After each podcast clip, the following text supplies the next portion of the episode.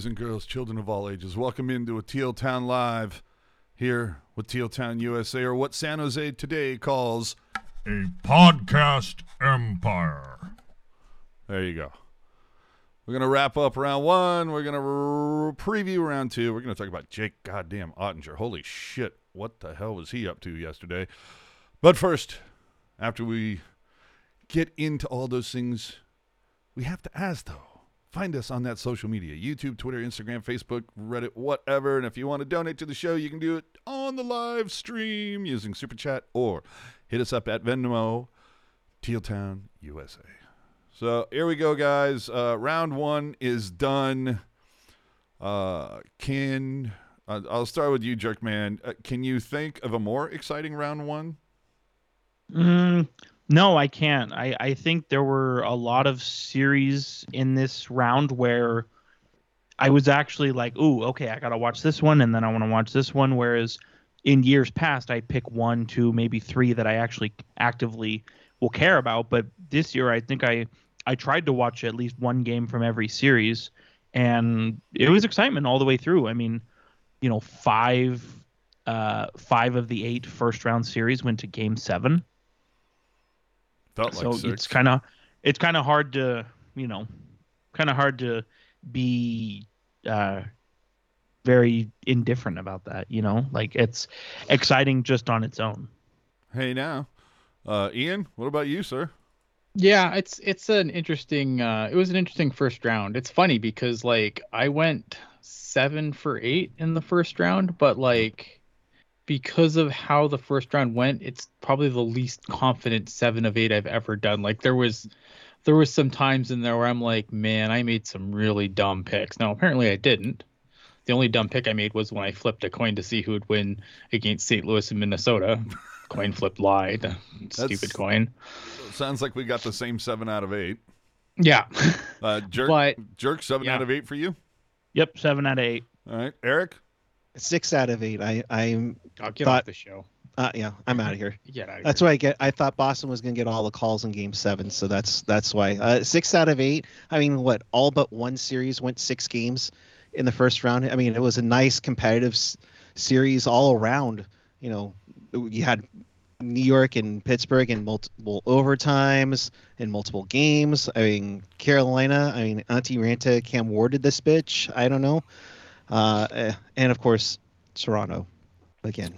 Uh, we actually we actually had somebody somebody in our bracket challenge actually went eight for eight uh Yes. unfortunately unfortunately their bracket name is not recognizable to me so we can't shout them out well, and I know jerk. You said seven of eight, right?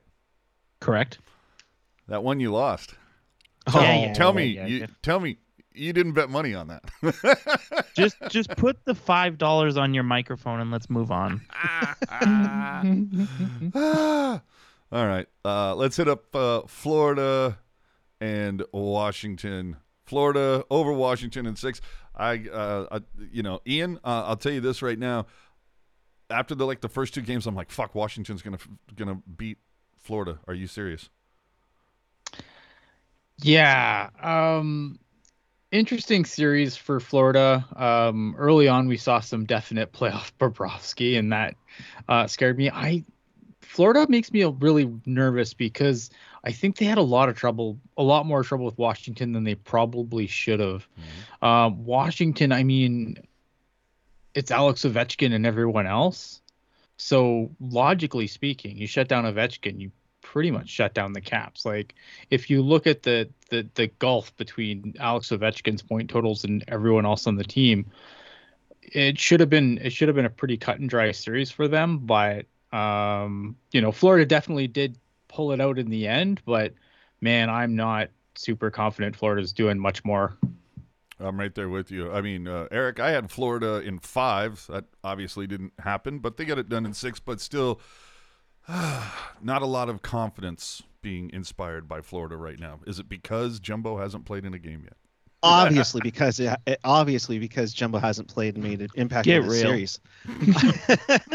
but you know, honestly, I think they were kind of surprised, and Bobrovsky can be up and down at times. And let's be honest here, guys, they were so close to being down three-one in the series. Uh, but Florida persevered. Uh, you know, th- you can thank Connor Verhaeghe for saving their butts in a couple of those games. Uh, but yeah, I mean, Florida, you got through this round. Have fun against Tampa. Jerkman. Oof.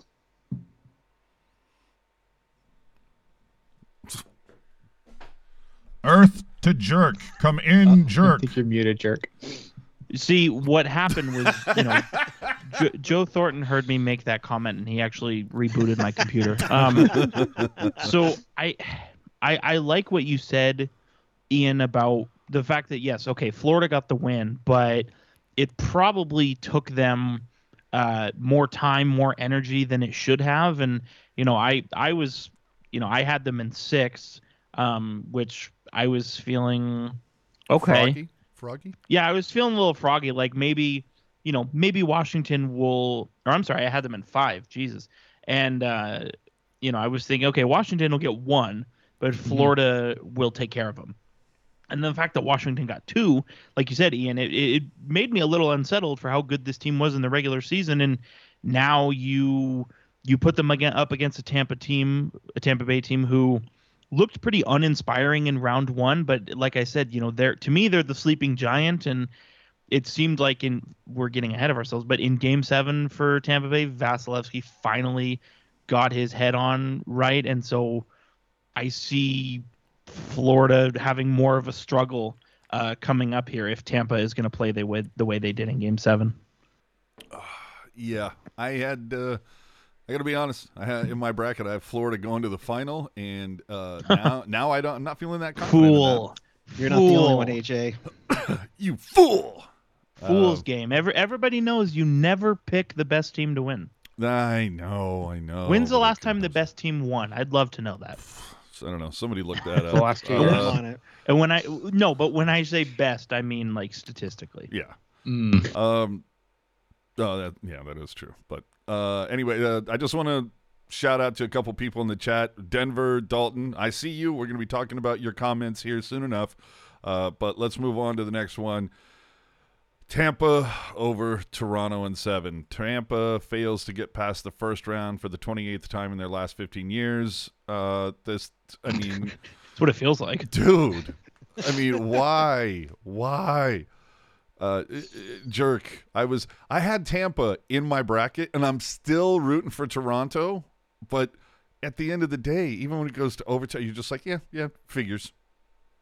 I mean, don't don't count out the sleeping giant, as I said before. But honestly, and this this directly clashes with a lot of the a lot of the uh, dialogue that's been on my Twitter the last week. But this is maybe the one first round exit for Toronto where I'm just like, eh, you know, like last year against Montreal was brutal, and you know, in the bubble when they didn't even make it to the first, they they got so sick of losing in the first round, they decided to not even make the first round, Yeah. and they Right. lost in round zero to Columbus. Yeah. But this year, I'm like, okay, two-time defending Stanley Cup champion, you took them to seven. It was back and forth all the way through. Even the game, I mean, game seven went to overtime, Yeah. right?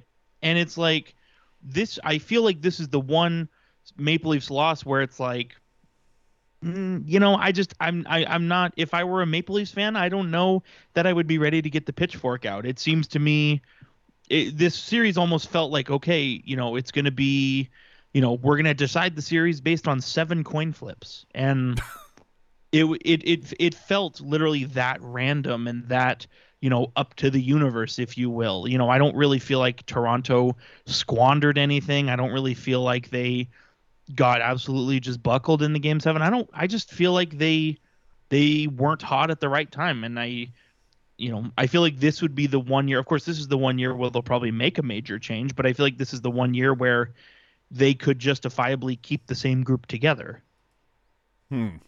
All right. I mean, uh, Eric, you you had Auston Matthews say something about before Game Seven. We got to put our balls on the table and get it all out there.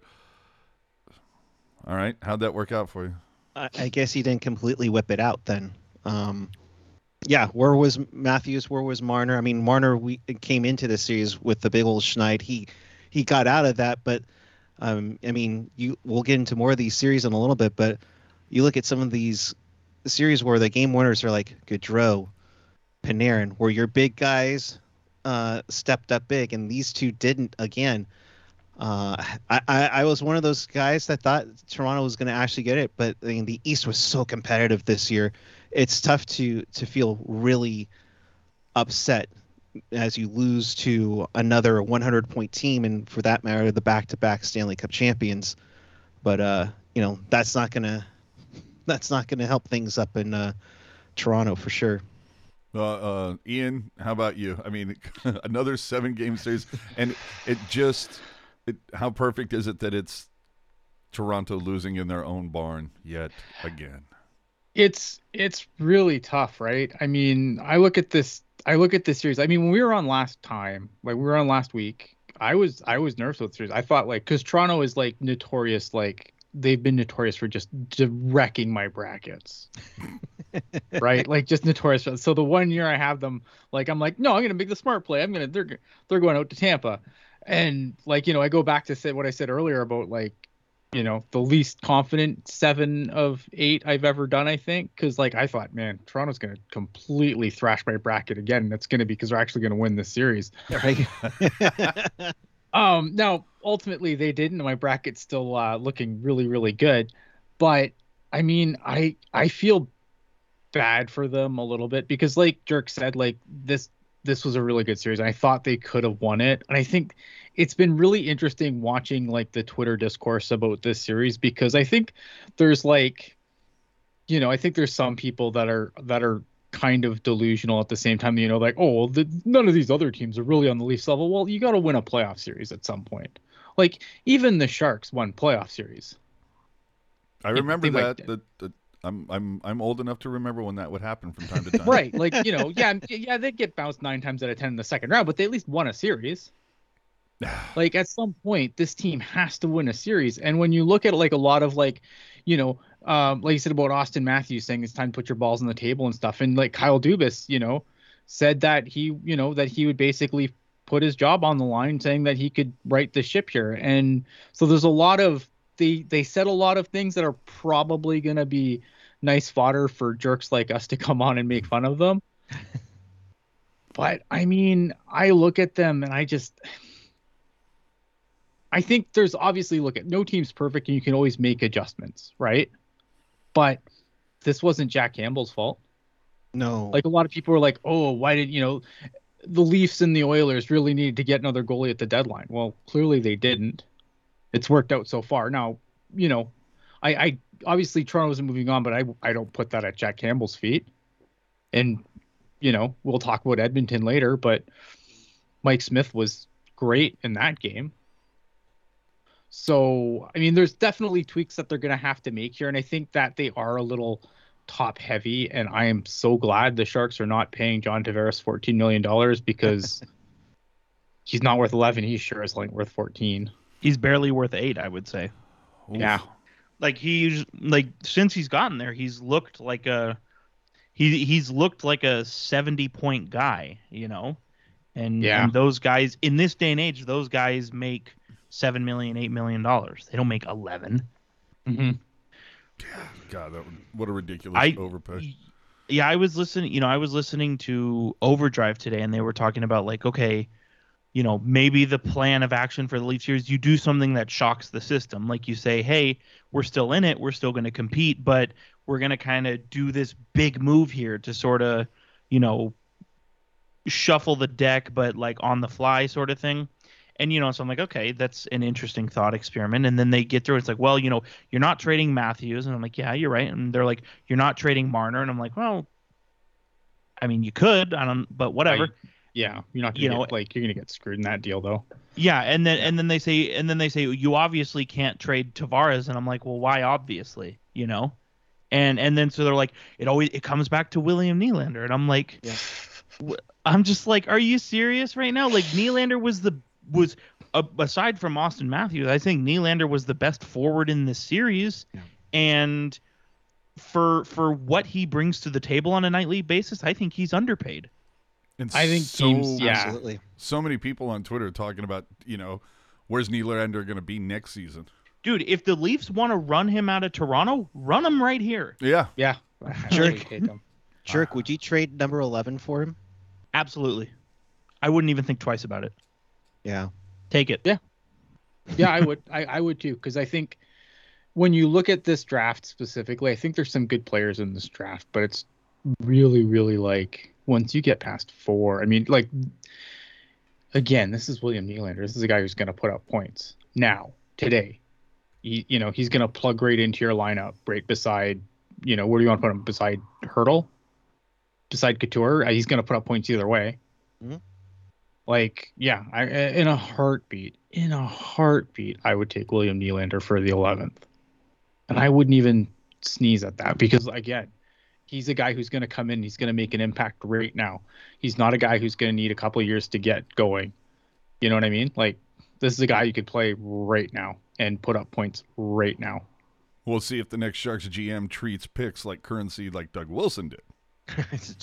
Good point. All right. Uh, so uh, finally, Dubas job safe. Probably, Yeah, I would say so. Mm-hmm. probably. I think, again, like For the you- rest you of the week to anyway? I think at some point you have to win. I think that because of the series they just played, it was so close. Like sometimes you just sometimes you just play a better team in the playoffs and you lose.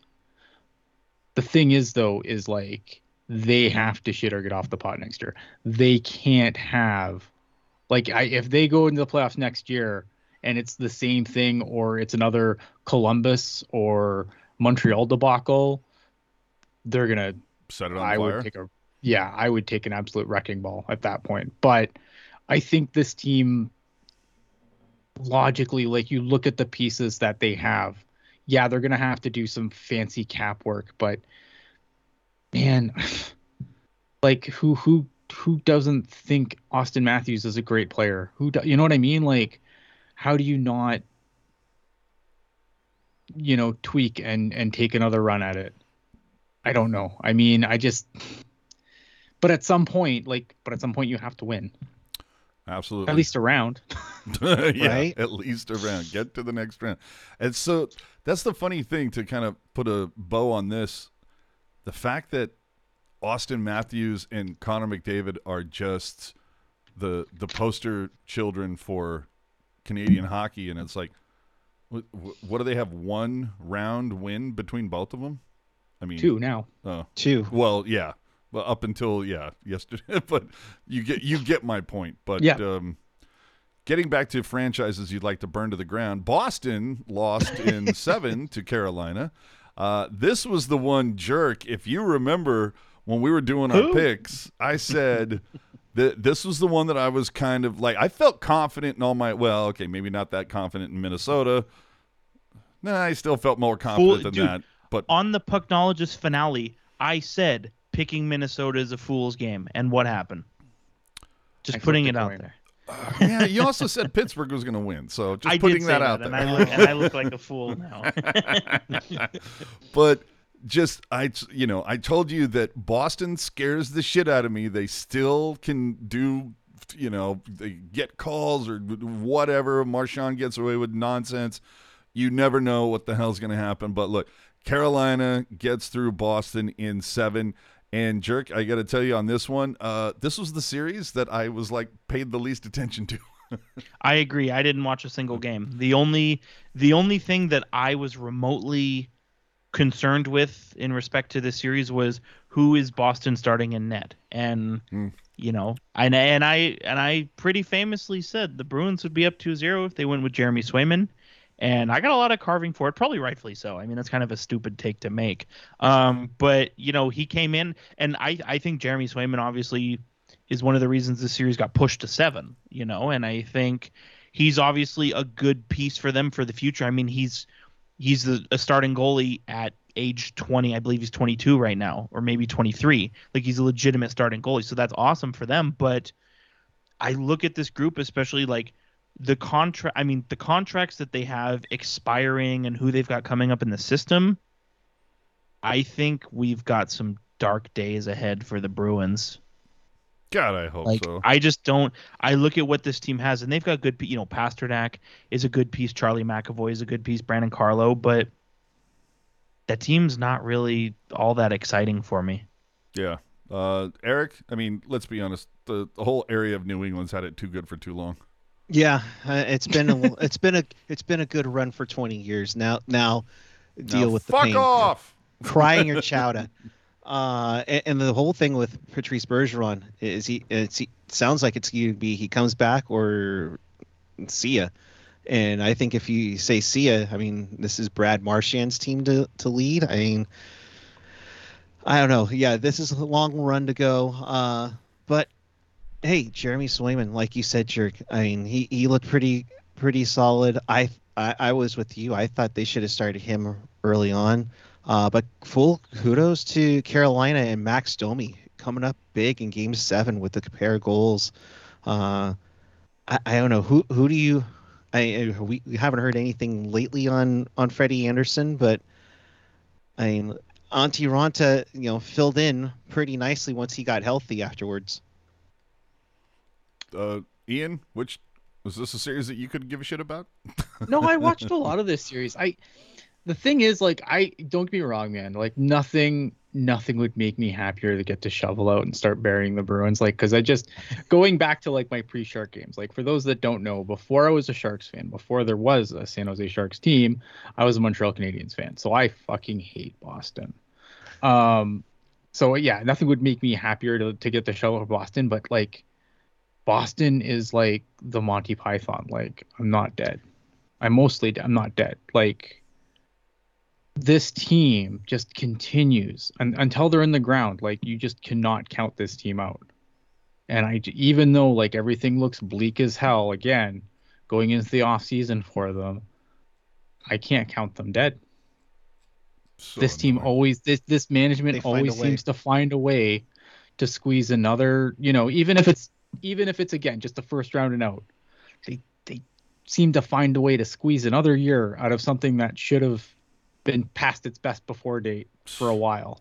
It it's gotta be difficult to be the GM of a team doing all that work while concurrently having a horseshoe, a rabbit's foot, and a four leaf clover jammed up your ass. That's that's kudos to them for being able to pull that off. Uh, Yeah, because I mean, like you'd think, like I, you know, obviously Jeremy Swayman came up big, man, but like they, this is the team that won the playoffs this year, thinking that they were going to have Tuukka Rask at this point. Yeah. And, and and Carolina, kudos to them. Uh, they in their franchise history, they were winless in Game Seven as the Whalers. They're undefeated. What is it, six and zero in Game Seven? Sevens? they had Justin Williams. That's not fair. Oh, that's true. I'm saying it. It's not fair.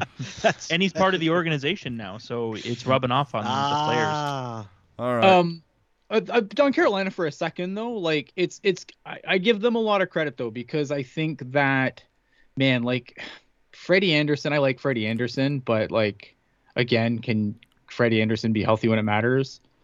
The answer seems to be no more often than not.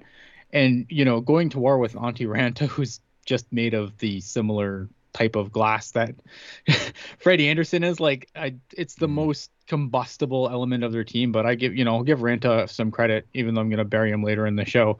Um, you know, uh, he because he did go down obviously in this series, but when he was in, man, he was really good. So credit to Antti Raanta. Staying healthy, being made of glass reminds me of an eleven and a half million dollar defenseman. But uh, we move on to New York over Pittsburgh. Jerk man, I gotta say, dude, I thought you had me after Game Three. Dude, I mean, I still think I, I know everybody was saying, oh my God, Rangers in five. But to me, this series, at least in the Eastern Conference, we can have a conversation about the Western Conference. But to me, this series in the Eastern Conference was the most, at least from the onset, you know, before all the games started. I looked at this one and I was like, this is going to be the most evenly matched one. I just felt like, you know, one team's strength was another team's weakness and vice versa.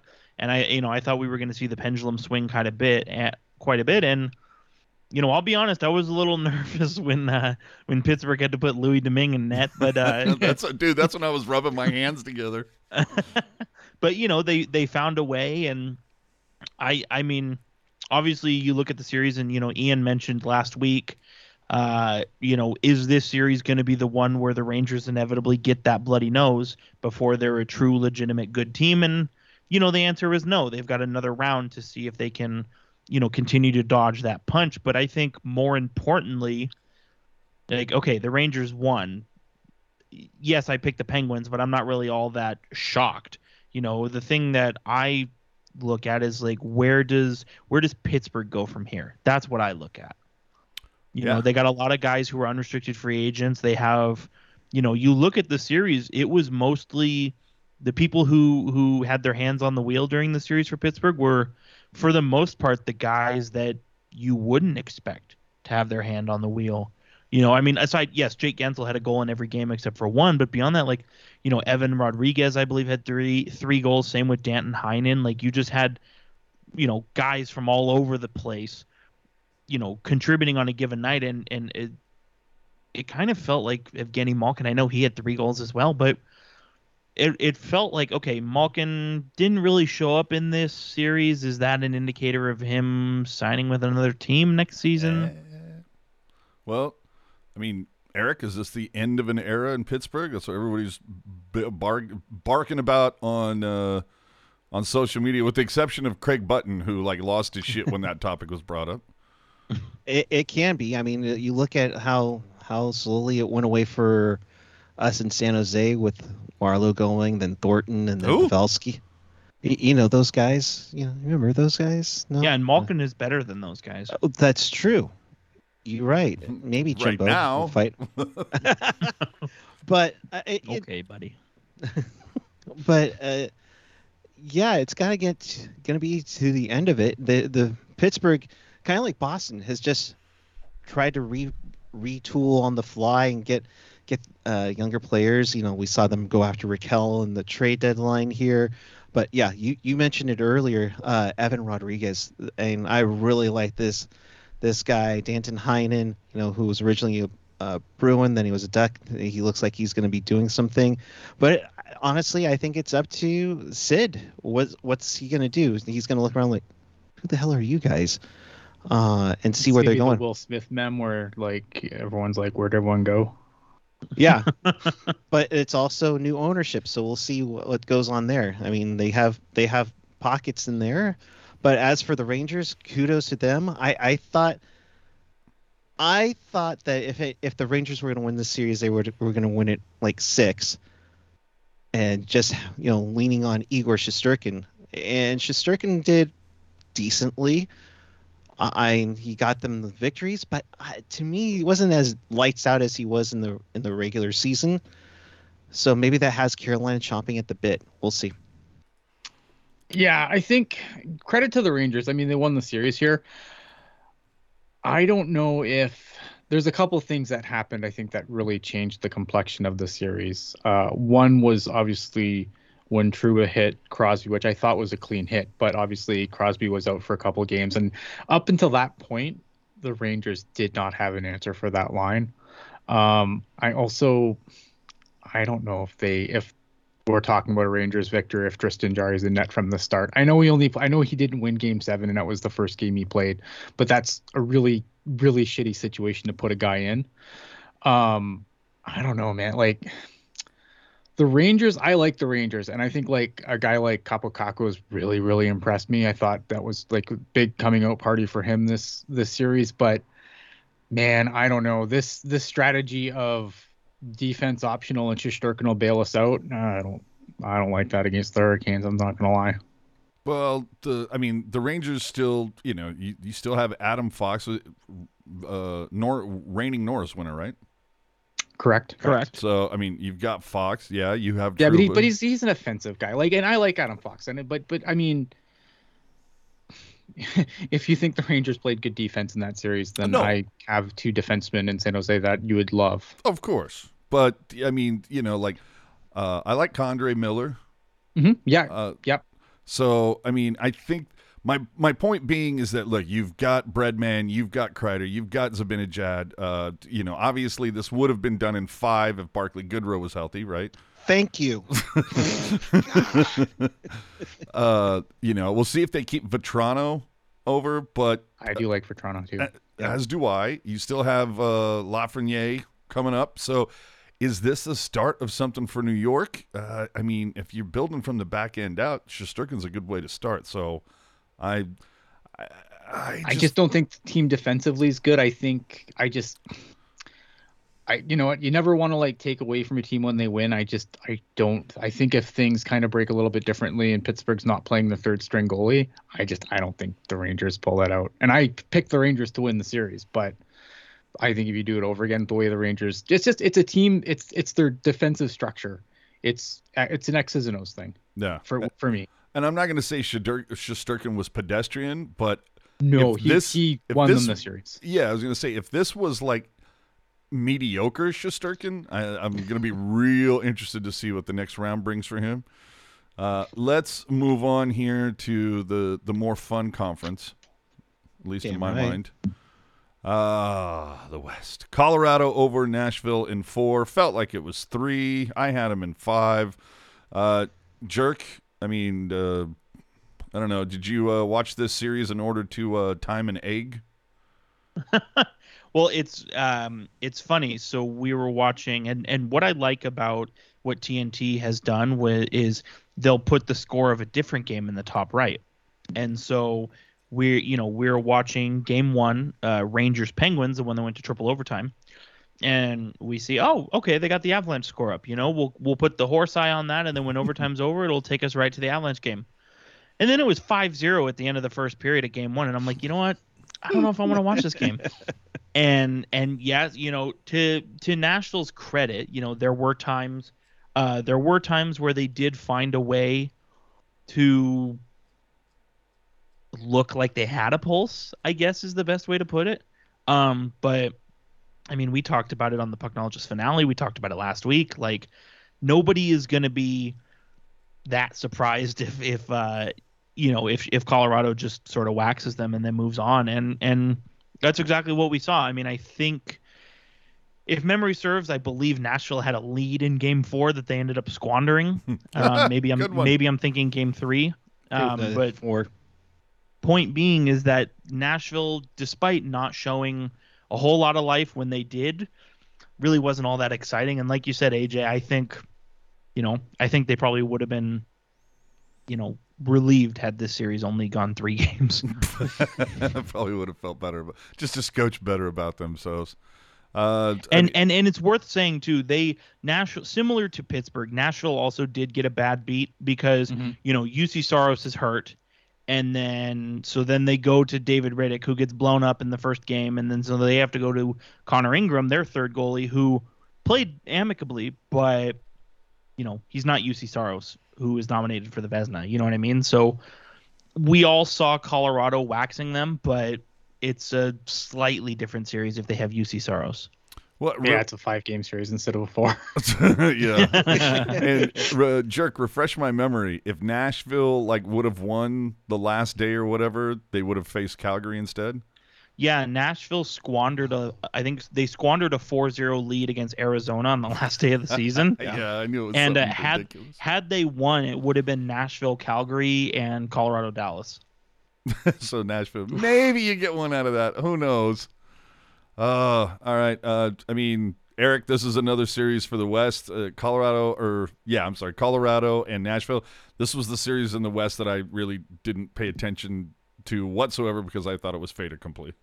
Yeah, I mean there was no reason to. We I think All right, I, Ian, what do you think? I mean, no I could reason to watch Daryl this shit. Who cares? I'll quote Dale Sutter as a waste of eight games. Uh, eight Right. days. No, spot on, Ian.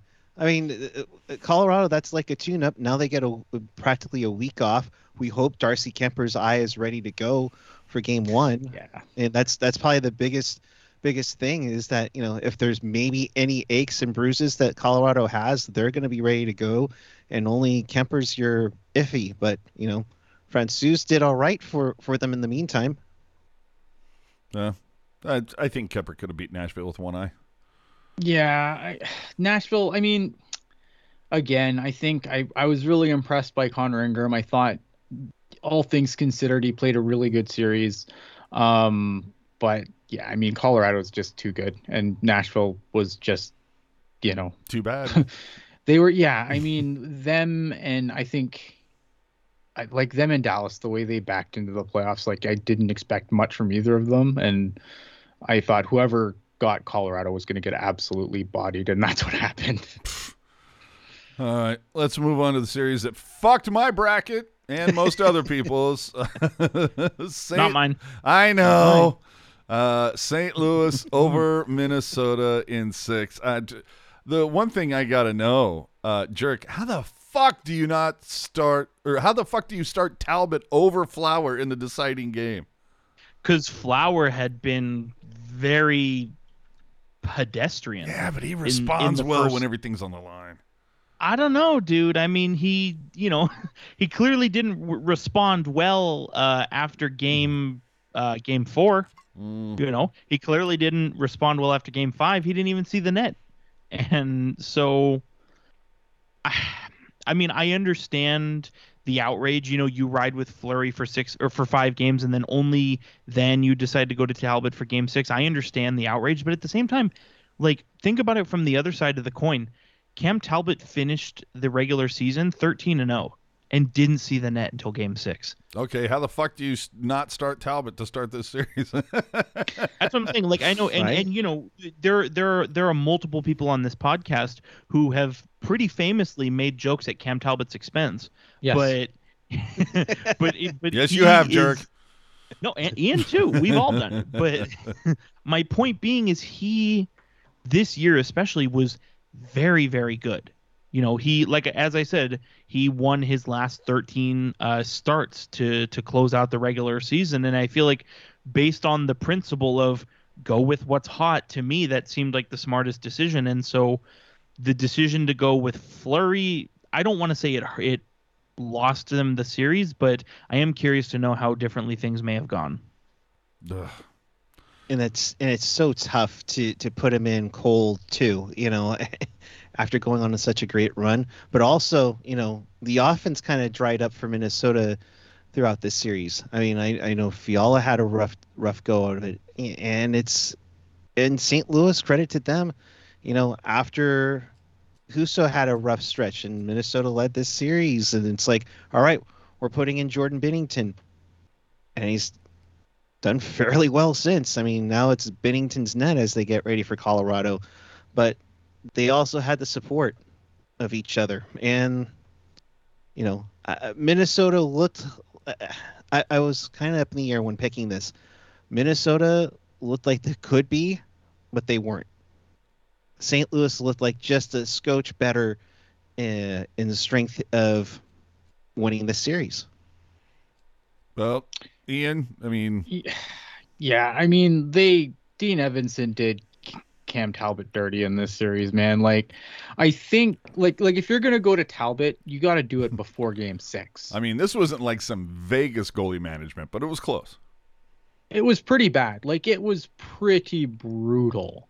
Um, like I think I think putting a guy like there's a big difference, right? Like obviously I just said how Chris, Tristan Jarry came in the last game of the series. That's a different situation. That's your starting goalie versus a third string guy.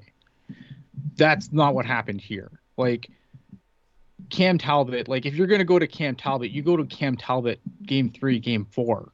You don't say, okay, the whole series is on the line, come in cold and figure it out. Like I think they did Cam Talbot absolutely dirty. And you know, Marc Andre Fleury Marc Andre Fleury, like history is gonna be a lot kinder to Marc Andre Fleury than it probably should be, considering I understand he has three Stanley Cup rings, but one of them he was the starter for. The other two he backed up Matt Murray. Yeah. Like I like look at I like Marc Andre Fleury a lot. Think he's a hell of a dude, whatever. But I think history is going to be a lot kinder to Marc Andre Fleury than it really should be, given his actual body of work.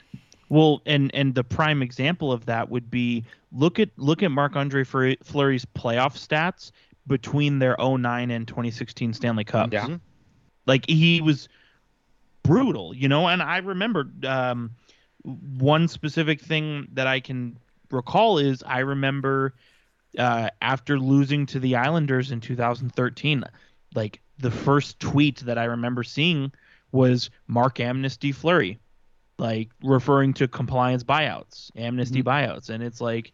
I I do agree. I think you know, hell of a guy. Obviously, he's played some very good hockey, three cups, Vezina Trophy, blah blah blah. But you know, as you said, Ian, he's because he's such a nice guy. I think people will probably, um, I judge isn't the right word, but they'll probably reflect on him with probably a bit Rev- softer than they should. R- revisionist history. I think so. I think it's a lot of revisionist history with with Marc Andre Fleury. I think there there's times where, like Jerk said, I mean, there's times where he single handedly tanked some really good Penguins Yeah. teams. Well, at least hey, at least they got Middleton and they really like him. Uh, That's good.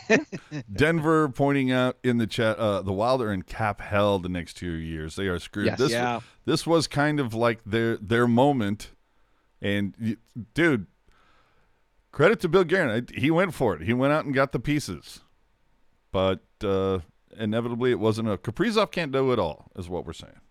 Well, and I think you make a good point when you say that because you just look at the stats. Kirill Kaprizov was very obviously dragging the Wild through this series, and you know nothing's been confirmed yet. But I have a sort of a conspiracy theory that he might have been banged up in either game four or five Well, well because he didn't look right. eh, that's the, I mean, I, it I mean, say say what you want about a one guy team, but when your best player is Oh hurt, no I no mean, no! I don't. something. Yeah, no, I don't mean it in, in in that context. I'm just talking about that. It's just all these guys. It, it, it's so funny what we come to find out about what a guy's been playing with. You know, a week after it's all over. You know, right. all of a sudden it's like, so they, we got three guys that have surgery next week, and then you know, you're like, oh my god, Well, it's like you know they announced today, like you know they they announced today that you know it's Stone, trending. right? Yeah, it's trending towards Mark Stone having back surgery, and I'm like, this guy came back and played, and you tell me he needs back surgery? yeah, Like, unreal. Dude, well, maybe because he was carrying DeBoer around. I don't know. We'll uh, we'll talk about that in a little bit. Uh, let's move on to the second best series, at least in my opinion, for this. Uh, Edmonton over LA in seven. All right, jerk. Let's be honest, dude. LA was playing with house money from the get go to take Correct. a team with cup aspirations, th- with the best player in the NHL to the brink. I think Edmonton had to have been a little shook by that. Oh, a- absolutely. I mean, it's easy. Like, and unfortunately, we've seen it happen to the Sharks far too many times, where Who?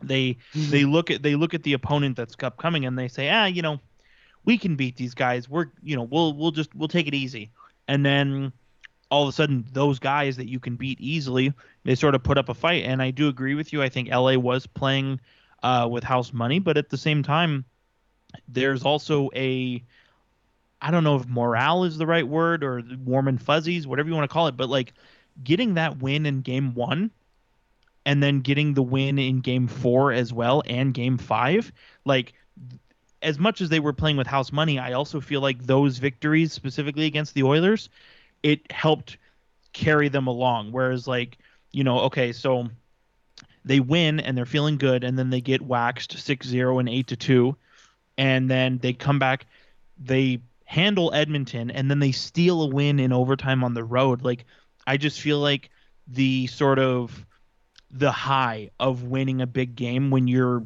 counted out like it i feel like it sort of carries you along and i wonder i wonder how differently the series would have gone had la not won game one Oh, that's solid point. Solid point. like i wonder i wonder if la would have been done in five just because they don't have that emotional high to ride on I feel you. Uh, I mean, Eric, what say you on that? Do you, is it does it change if uh, Edmonton gets the, the game one?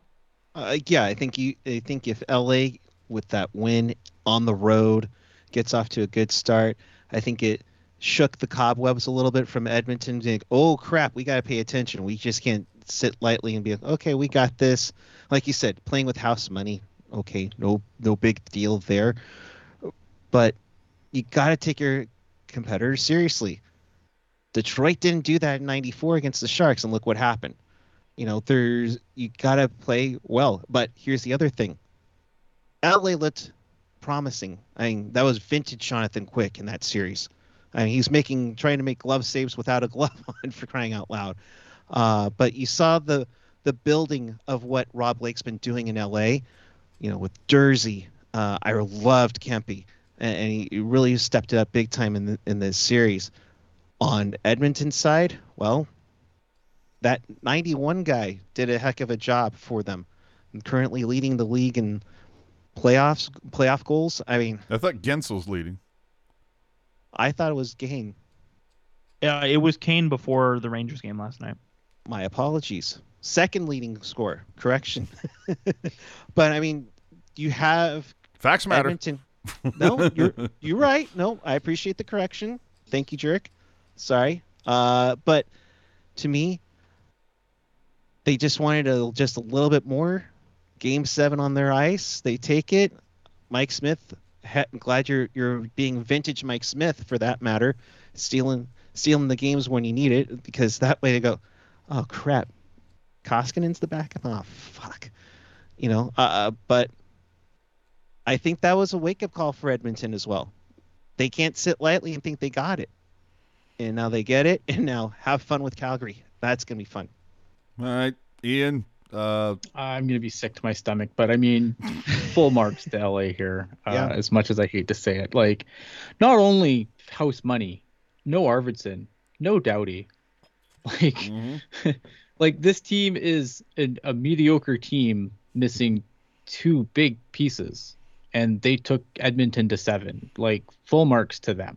And Um, there's a, and I there's a guy on the other there's a guy on the um on the other bench that has like kept an eye. I mean, Woodcroft. That's I don't know if you've ever seen some of the interviews, but he has talked about. He's like, you know, that's that's the one team that it's like that's who I focus on. If we don't beat anybody, let us beat LA. But go ahead, Ian. Yeah, uh, you know, and I think it was, I, I, you know, full marks to them. I think Edmonton though, like, you know, credit. I mean, Edmonton could have rolled over and and died in this series, and they could have been, you know, we could have had another Connor McDavid first round exit where everyone's shocked and no one knows what the hell went wrong, you know, and credit and, and credit to McDavid himself because I thought that his last couple of games were really really good and he was a huge deciding factor and you know all the cliches about your big guys have to be your big guys. Edmonton's big guys were their their big guns. Um mike smith you know a guy who takes all kinds of shit and deserves a lot of it but he was really really good Mhm. to, to finish out that series um you know uh you know is edmonton gonna go deep i don't know but i mean if i i can't imagine the the hellfire like in contrast to Toronto, where Toronto lost to a really good team, like if Edmonton loses this series, like again, uh, LA had nothing to lose in this series. Uh, Edmonton had everything to lose. So, I mean, I, I'm, you know, am I happy for them? No, because they're going to be really good for some time to come, and it's going to be really annoying as Sharks fans. But Mhm. you know, and the other, and then the team they beat is on the rise. So. I don't know. It's just all it's just depressing all around now that I think of it. And I'm just I'm done with this series. I don't talk about this anymore. But I, you know what though, getting back to what you were saying though, this this again reminds me a little bit of what we were, um, what it all comes down to is that Edmonton. It's like how, how confident can you be when a team that, let's be honest, like was lucky to be there takes you to seven, missing Doughty. You know the players that you had mentioned. Yeah. I don't know, man. It's it's uh, it's going to be real interesting to see how Edmonton responds in the next round. But still, if if they lose this series, like at that point, you you would have to think it at some point McDavid is just like, Edmonton gets burned to the ground. If well, I mean they're not Vancouver, so maybe not burned to the ground. Maybe that's a little but I think little dramatic. You but would think McDavid is just like, all right, you have two choices. Uh, you make me player slash GM, or you fucking trade me because I can't take this anymore. the one thing too for that helped with LA in this series might expose them to they got something building. Maybe you can go and sign in LA and be a part of something building up to a another cup contender again. Well, sadly, the see and the thing about these playoffs we talked about it earlier with new york is like the start of something for new york Mhm. la this could be the start of so- you know there was Right. i you know now you asked jerk i was someone who liked la this year Yeah, Only a little bit. maybe i was a year too early but i liked la But dude, I mean, Turcotte and Byfield, and you're eventually going to get out of the quick contract. Damn, like Even then, Quick was good for them this year. yeah, Yeah. yeah. He what he you know, a little bit of resurgence. He's got what a year left, I think. Yeah, next year is his last year. Yeah, so maybe Yep. he maybe uh, dude, never underestimate a guy playing in his contract year, my friend. Well, and yeah, and I here's think, the thing with that though is like uh, Quick. I look, I like Jonathan Quick. I've always been a Jonathan Quick guy, but his style of goaltending, like the way he is all lower body, like his joints are done. I like so I give him a lot of credit for still being able to continue and kind of modify a little bit because you don't see him move around the bottom of the net like he used to because his knees just can't do it anymore Mhm.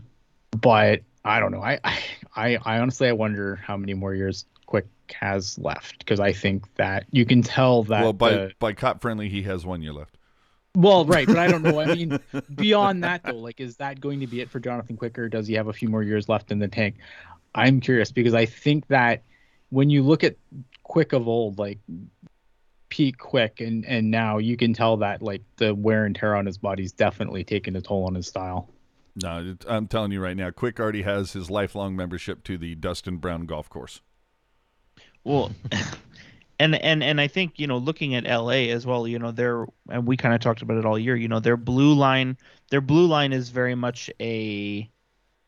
It, it's a project, you know. Sean Durzi was very good for them this year, but I look at their forwards, like they this this rebuild that they've been in the last few years, they've put out some very, very brutal groups of forwards, you know. But you you kind of look as uh, you know I don't hate Uh, it. no, but that's the thing. Like, you know, they they stuck by Anze Kopitar. You know, they kept him around. Obviously, he's the big guy. He wears the C, all that kind of stuff. But you know, acquiring Viktor Arvidsson, signing Phil Danault, you know, putting Alex Iafallo in a good place. God damn, you know, being patient with Adrian Kempe. You know, he mm-hmm. he he's a 35 goal guy this year after you know barely hitting the teens every other year of his career. You know, being patient with him. Trevor Moore found money. You know, he was a throw-in on a trade on a trade with the Leafs, and he was stapled to their second line. He had a, he had almost 50 points. You know, so L.A. as much as they've been just absolutely brutal the last few years prior to this year, you know, they've done a lot of good work, especially at forward, especially at goaltending. And so, you know, AJ, while you say that you were probably a year ahead of things, you know, I don't think you, too many people would give you a lot of grief for your pick. I feel you. I feel you on that. But I mean, you you know, you you got Byfield for a couple more years at that ELC, and you Yeah. don't have a lot of long term money committed. It's like, yeah, okay, you have Kopitar, you have Danault, uh, Iafallo for another, you know, three seasons. uh, of But those course- are good players. Th- that's what I'm Yeah. saying. Whereas, like, pretty much, well, and Doughty, of course, but everybody else, it's like they have like one year left or they're FA. Like, th- there's a lot of leverage, and they, uh, you know, what do they have in cap space? You know, Uh, going into next year, they're going to have $20 million. yeah. Last I looked, you can get a couple of decent players at 20 million. Yeah, I mean, if if I were them, I think if they want to do this again next year and go further, I think beyond Doughty and Matt Roy, uh, and and Sean Walker, they need to do a complete rebuild of that blue line. You Yep. know, get you know those three are fine. Get Sean Durzi more minutes, and then you know find some some more consistently stable guys.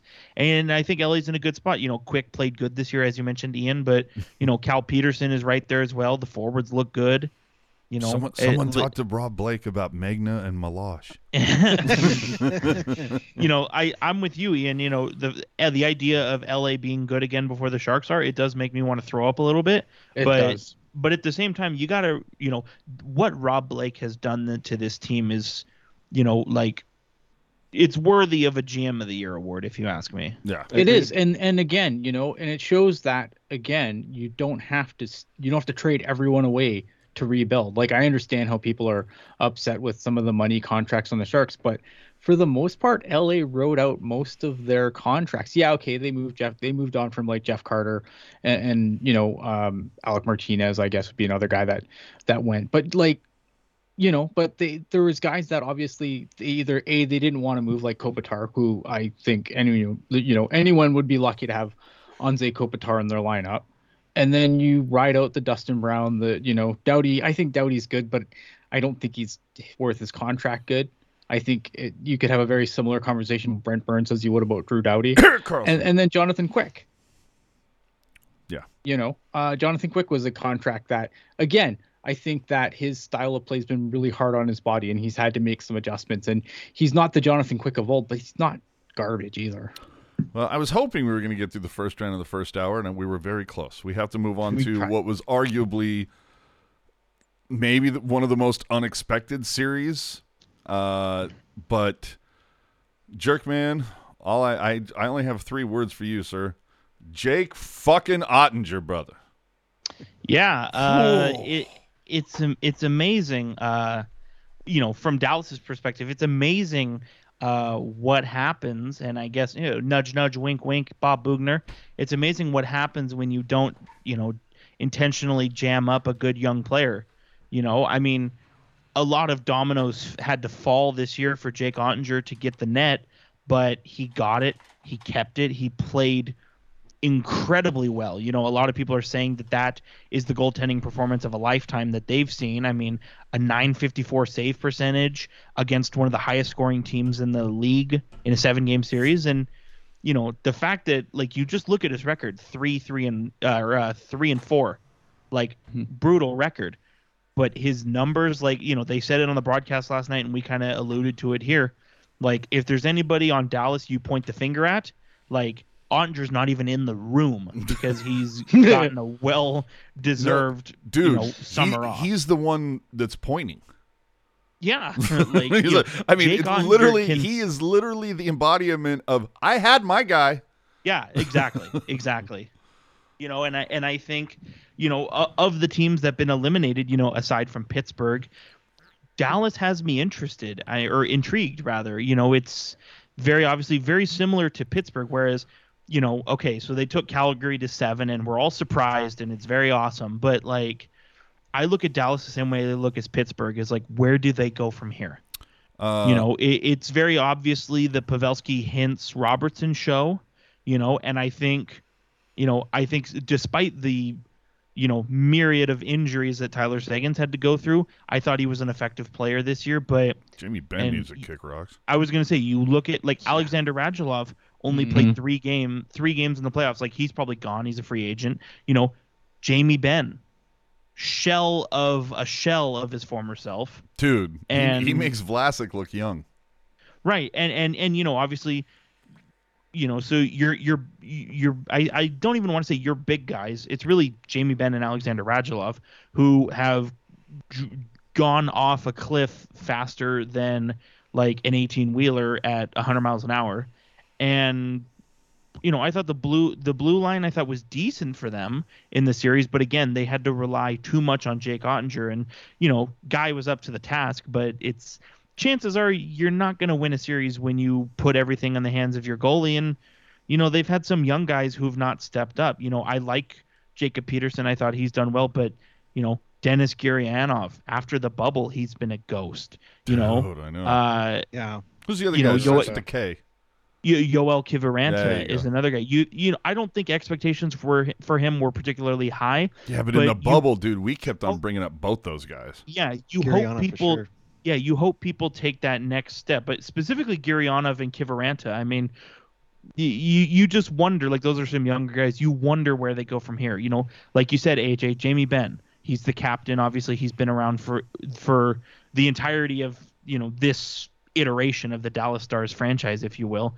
Where do they go from there? You know, I I, I feel like that's a lot of teams who lost in the first round here. You know, Dallas, as I said, Pittsburgh as well. Um, you know, they need to take a step back and they need to ask themselves that question.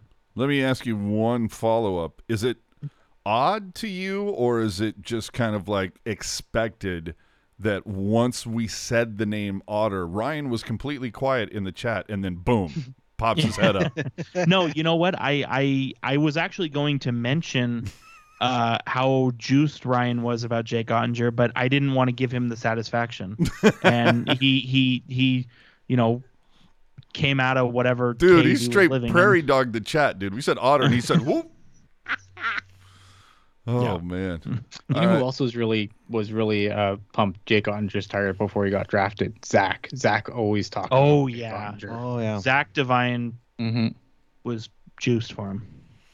It, it- and it kind of goes away from everybody saying, "Oh, be careful about drafting a goalie in the first round." I mean, he he did a hell of a job, especially late in Game Seven. My God, it was craziness to see. But I mean, you've seen it with with Oettinger this playoff series, and have fun signing that contract, Dallas, along with Jason Robertson. uh, Oh, yeah, yeah. Well, I mean, luckily, shoot. Well, luckily Pavelski for gave him a them, haircut. yeah, Pavelski did. Pavelski did him a solid, but no, and you know what, Puckeye? I think that goes, that that does kind of tag on to you know the where do they go from here? The the the thing in Dallas's favor, rightly or wrongly, is that Robertson and Oettinger both don't have arbitration rights. Oh. So you know, I, I I think it would be kind of a greasy move uh, for Jim Nill to bend both of them over, but I wouldn't be surprised. Stranger things have happened, my friend. Uh, last looks on the uh, Calgary Dallas series. Anybody else? I I just I don't know. I mean, Calgary probably shouldn't have had as much trouble with Dallas as they did, and maybe if Jake Oettinger doesn't stand on his head, maybe this series isn't as close as he made it look. But man, I I don't know what to make of this Dallas team. Like to me, this Dallas team's a shit team with one line and a goalie. Yeah, And they- we were saying that before. and they somehow pieced it together. You got the hot goaltender, like we've always said, watch out Yeah. for whenever, and, and they made it an interesting one. But yeah, Calgary, if uh, you know, It's a I, I yeah, Well, it, dude, like Calgary, Dallas, Edmonton, LA, like almost mirror images of each other. You've got, you know, two really strong teams put to the brink. But like, and here's the problem: like Dallas is Dallas a team on the rise though, and that's the question I have. No, who the like- hell's saying that? No, no, and that's what I mean. Like when you when you talk about like who's going forward, like Dallas is in such a weird limbo thing. Because yeah, you got Robertson who doesn't have like RFA rates, and Oettinger's really young, but like your other big scorer was Joe Pavelski, who My man. got House way more mileage, you know, behind him than ahead of him at this point. I don't I- know, I dude. bad. Dude's on the come up at Oh, yeah, 37. right. He's gonna- he's Trending up, my Joe man. Pavelski at 45 when the Dallas Stars are actually good. Hell yeah. Yeah, we'll see. I just wonder for Dallas. I just wonder, like, like I almost wonder, you know, like I, I do agree with you. Yes, Pavelski's been very good for them. I mean, we AJ and I talked about it uh, before, kind of offline. You know, well, y- yes, but specifically, you know, a couple days ago, where it's like, you know, how many guys set a career high at 37?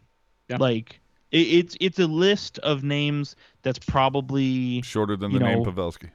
Yeah, I was gonna say it's maybe a grocery list long, and but obviously, you know, as as Ian said, you know, he's got more miles behind him than in front of him. So I'm, but I'm wondering, you you have sort of this new, this new wave of Dallas stars, right? Where it's it's Roope Hintz, it's Jason Robertson, it's it's Heiskanen and Lindell and Jake Oettinger. Whereas, so are you saying, okay, these five guys, these are going to be our horses, and we're going to add to that, and let's try to do it again, or you know, does Dallas take a step back and say, you know, we like what we have, but we need more? So goodbye, Benn. Uh, goodbye, John Klingberg. You know, like I'm curious to know if I'm curious to know if Dallas is just happy to be there and they continue to sort of take a step back to move forward, or if they say, no, we pushed Calgary to the brink. Let's just forget stepping back to move forward. Let's just move forward. I I'm I- curious I which path they denial. take. I just I think Yeah. I think Dallas is in denial of the state of their team. I think Sure. they're still they're still sitting in the afterglow of being in the cup final a mm-hmm. couple years ago and they think they're they're still good. Yeah, I would agree with that. But am I the only one that's a little disappointed that we don't get Pavelski versus Kane in the next round?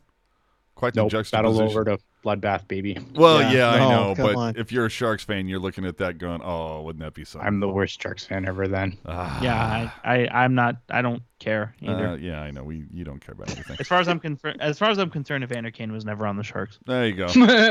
All right, let's move on. Uh, just real cra- real quick bracket rankings. Uh, now look, I got to say, you know, a couple days ago, looked at the bracket ranking.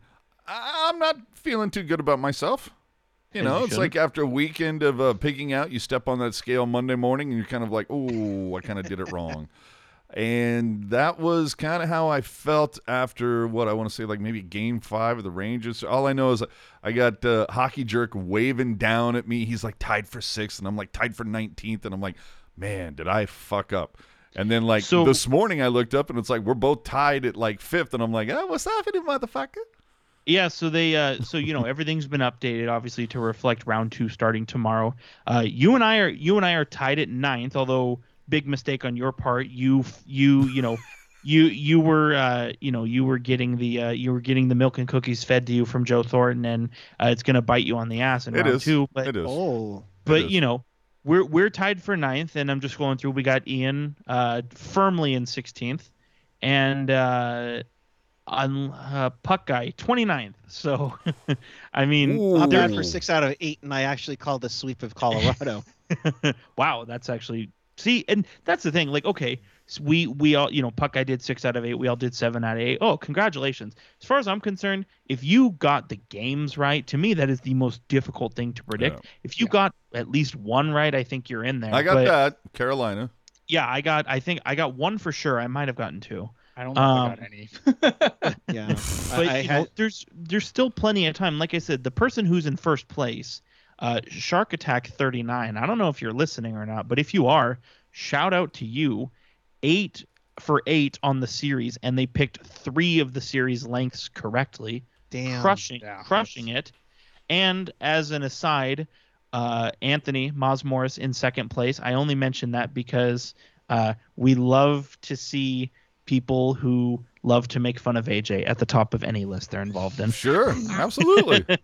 All right, let's move on to the second round and try to get through this as quickly as possible because we've already gone way too long. Somebody let the affiliates know. It's okay. Uh, it's our network. It's our oh. empire. It's Oh, okay. We own the empire. Well, then fuck the affiliates. it's our empire.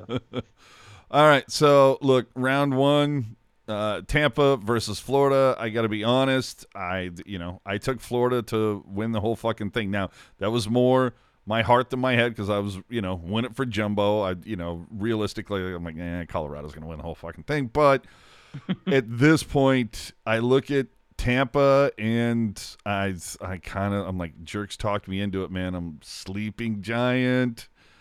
They. I, I'm I'm Well- I'm gonna say I hate to say this, but I'm gonna say right now, despite what my bracket says, uh, what do they call it? Variable change. Uh, I'm taking Ta- Tampa and six.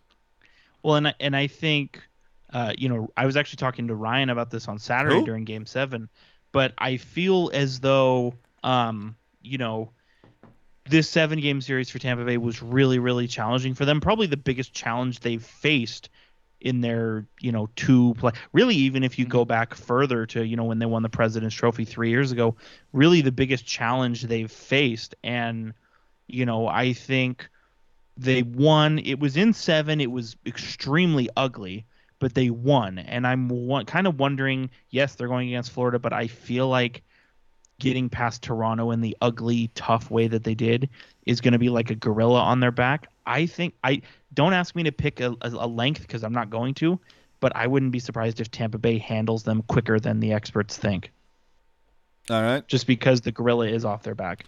all right, Eric, what's yours? Yeah, I, I kind of go with what Jerk was saying. You know, Florida kind of scared me a little bit that they were on the verge of going down 3 1.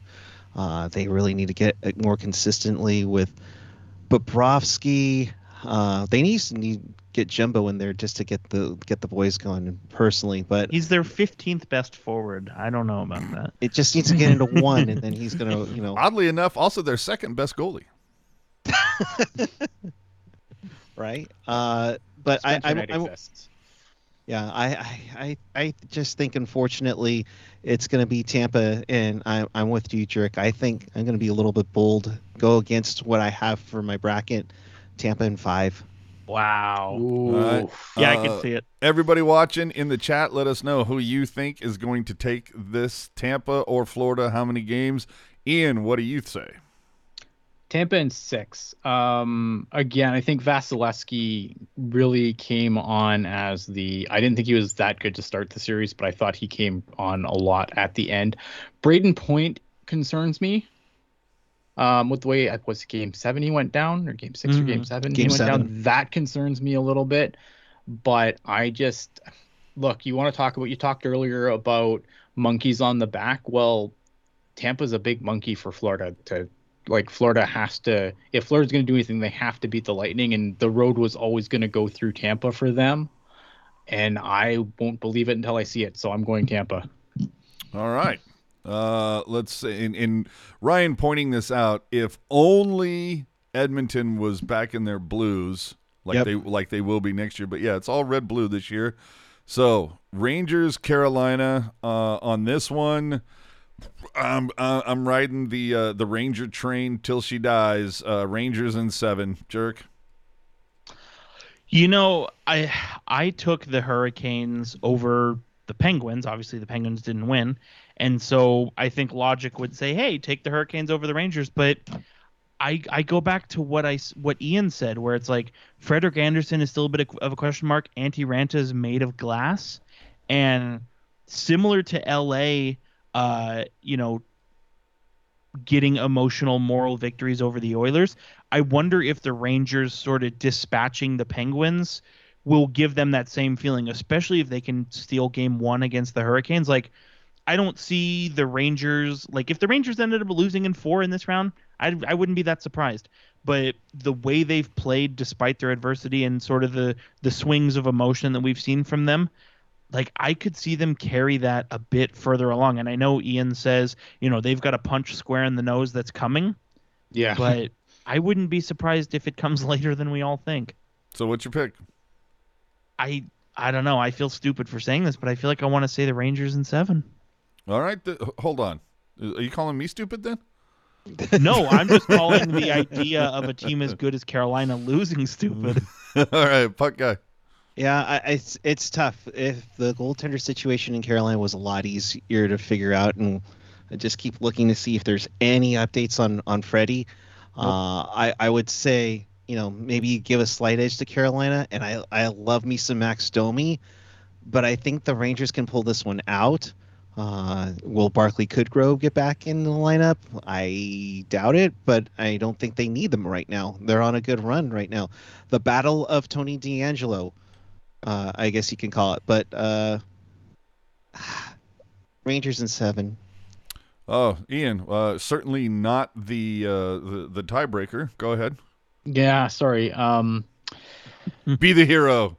It's no, I can't be the hero because my bracket says the Rangers are going to the conference final, and I'm going to stick with that. Although, Wow. although, I will say this: the Rangers are probably one of the worst five v five teams left in the playoffs, and that gives me a great deal of concern. But I think goaltending wins playoff series, and I will take Shesterkin over Antti Raanta any day of the week. There you go. How many games? Seven, because I don't fuck. Wow. This might be the. All this might be the only time we've ever unanimously unanimously agreed on if I had a anything. coin, I'd flip it right now. But I just figured, whatever, I'll go with my bracket. Um, but if I had a coin in my pocket, I'd, I'd probably have flipped it on air. yeah, that Make it- worked out real well for you in the first round. Well, pal. It did not work very well in the Here, first. let here let, let let's fuel fuel to the fire, okay? Heads Rangers, tails Hurricanes. Here we go. Heads Rangers are going to win. there you go. That's There you go. all that matters. There you have it. Our our uh, very expert uh, analysis. Shout out to you know this coin flipping uh, website that I found on Google. Didn't even use a real coin. uh, Alden coming in says no three-peat for the Lightning. Cats and seven. We'll see how I, I that there's no enough happens. in the field that's going to stop them from getting there. I know, I know. Uh, Alden also saying head says Carolina in six, heart says Goody and Bronner in seven. Dig it. Uh, Vasilevskiy still hasn't lost consecutive games in the playoffs in, in forever. Yeah, that's too. true. All right, let's move on to the more fun division, or I'm sorry, conference. Uh, St. Louis versus Colorado. Uh, th- now here's the here's the funny thing, is earlier today there was a thing on uh, on uh, whether it was the Athletic or ESPN or whatever where they poll you know, 18 personalities or whatever. And the funny thing is, when it came to the matchups in the Eastern Conference, it was evenly split. You had nine people taking one, the Rangers, nine people taking Carolina, nine people taking Florida, nine people taking Tampa. On the west side of the coin, completely different. Again, unanimous. Everybody taking Colorado, everybody taking Calgary. Uh, you know, I, I'm going to be a little. Uh, you know, I'm a, I'm a little trepidatious because St. Louis knocked out the Wild. I thought I thought it was going to be a, a wild win, and at the very least, I thought it was going to be a little closer than that. But I I think St. Louis's luck is going to run out just because Colorado is going to exercise some demons of the past. But I do think this might go the distance, but I'm still eh, I'm going to say Colorado in 6. Jerk. Yeah, you know, I agree with you. I mean, I as I said, I I thought picking Minnesota was a fool's game on your part. Oh my god, I And- get it. All right. and no, but but honestly, like I like I feel like the Blues. I kind of feel like everybody was sleeping on the Blues a little bit, right? I mean, they you know they led the league in 20 goal scores. Like they score a stupid amount of goals, but you know, despite that, as as you kind of talked about, AJ, you know the uh you know the blues as good as they are i think colorado is better than them you know and i it, just top to bottom i think the goaltending is better the defense is much better especially st louis has dealt with injuries and you know all their guys are they're back and they're playing but are they 100% who's to say? And i do agree with you you know you exercise some demons you know second round loss to the sharks then a second round loss to the stars then a second round loss to the golden knights. Mm. Eventually if they want to do something notable like a first round win you know they swept this year swept last year five games two years ago five games three years ago they're good in the first round. We get it. Do something in the second round. Similar to the maple leafs. You know ian always says maple leafs are good win the first round. Colorado is good win the second round. Colorado in six And I, I don't think you can under, underestimate the uh, how much Colorado's been helped by getting rid of Donskoi. So I, I didn't think that's where you were going but i, you know i approve there you go. Uh, Hot Wheels saying if Colorado struggles with anyone, it will be St. Louis. Eh, I can see yeah that. i can see that Alden Alden saying Avs in six. He agrees unless Kadri goes Kadri. Uh, well and and this this series is kind of like the perfect you know the the perfect uh oh, dude, sort of matchup Nazem's where Nazem's gonna kill somebody, or he's gonna be a like Ultra Boy. It's gonna be one or the other. but you know you just think about it colorado is very run and gun high speed high skill where st louis as good as they are they play a bit more of a bruising game hmm and so you it's sort of like the the you know the two major schools of thought like who's gonna going to say- prevail this time Yeah, ask Hertl about that bruising game. Uh, puck guy. leave it in the past Living the Leave it in the past, church. yes, but but you know what? The Blues have that balance of scoring and and hitting. Will that be effect against Landeskog, who can be a little bit of a hothead as well, along with Kadri? We'll see. But that team is very capable of scoring. I just don't see the Blues getting out of this, and I'm going to go consensus again. Blue uh, Avalanche and six. Uh, Ian, are you willing to play the hero, or are you uh, play, are you sheeping it the whole way? No, I'm not going to play the hero, but I think that I'm going to choose a different number of games. I'm going to choose. No, here, here's the thing. With here's the thing, right? oh, dude, I thought you were gonna throw a bomb and just be like, "Avs in four, move on, bitches." No, oh, God. I, I think that the rest versus rest thing's going to come into play here. I wouldn't be shocked to see Colorado stumble out of the gate here after not playing for a while, after the series point. that the Blues just played. Like, if the Blues come out and get up a couple of games, like, wouldn't shock me at all. Ultimately, I still think Colorado's the best team left in the West, and they should beat St. Louis, should. But I don't think it's going to be easy. I agree with the chat. Like, I think if any team is going to give Colorado the fear of death, it's going to be St. Louis. When I look at the teams that are left, I think it's going to be Colorado and seven man, but St. Louis is upset fuel written all over it. All right, so three of us going in six. Ian saying seven. Cool. Yeah, Uh, because I just I just think St. Louis is going to come out of the gate hard. I feel you. Well, everybody in similar- the, hold on, everybody in the chat. Let's hear yours. Go ahead, jerk. and sim similar to that, like what Ian's talking about, you know, Colorado kind of stubbing their toe. Like, you know, we with the exception of Ian, all of us said six games. It wouldn't surprise me if Colorado wins this in six games after being down 0-2. Yeah, Yeah, completely. that's that big old rust factor for sure. Yeah, rust, and also, as we talked about, they played Nashville, who, let's be honest, like there's a reason they were the 16th team out of 16. I like, like- dude. Literally, the way you just said Nashville it was like you'd cleaned something off the bottom of your shoe. That's their performance reminded me a lot of that. I'll be honest with you, but you know they played Nashville, where it was like, okay, you know, the series was over after game one. Let's be honest, and after game two. sure, but Because after now, game two, like the the Nashville was broken after that. Well, the, the I mean, the fact that Nashville, they gave Big Save Dave a first period, and they were like, you know what, we're good. Um, but now they have to play a real NHL team, and it's going to be interesting to see what happens. Oh, All right. Uh, finally, I, damn. I think the one that we might be the most excited about Edmonton versus Calgary, simply based on the fact that their primary color isn't blue. I don't know. It'll stand out from the other matchups. I mean, But- they're wearing blue, Yeah. the, dark, Yeah. the navy blue, but it's still blue. Yeah. So Yes. Edmonton versus Calgary. This again, going back to what I was saying earlier about you had all the prognosticators. They're they're very sure in their picks for the West. It's all Colorado. It's all Calgary. Uh, for me, I, I just look. I feel Edmonton has a bit more firepower. Uh, you know, you've you've got Kane, second leading scorer, right? Uh, you obviously have the best player in the league. You have Draisaitl. There are pieces there, but Calgary, to me, it's it's goaltending. When you match up that, like, not to disparage Smith, he's he's had a good run, but I have more faith in Markstrom. And if you go and look at Hockey Jerk's Twitter, he told you last night. Gaudreau, he he's broken the narrative after last night. So maybe Gaudreau like stands out in this one. Maybe Luci- Lucic goes and kills Connor McDavid. We don't know.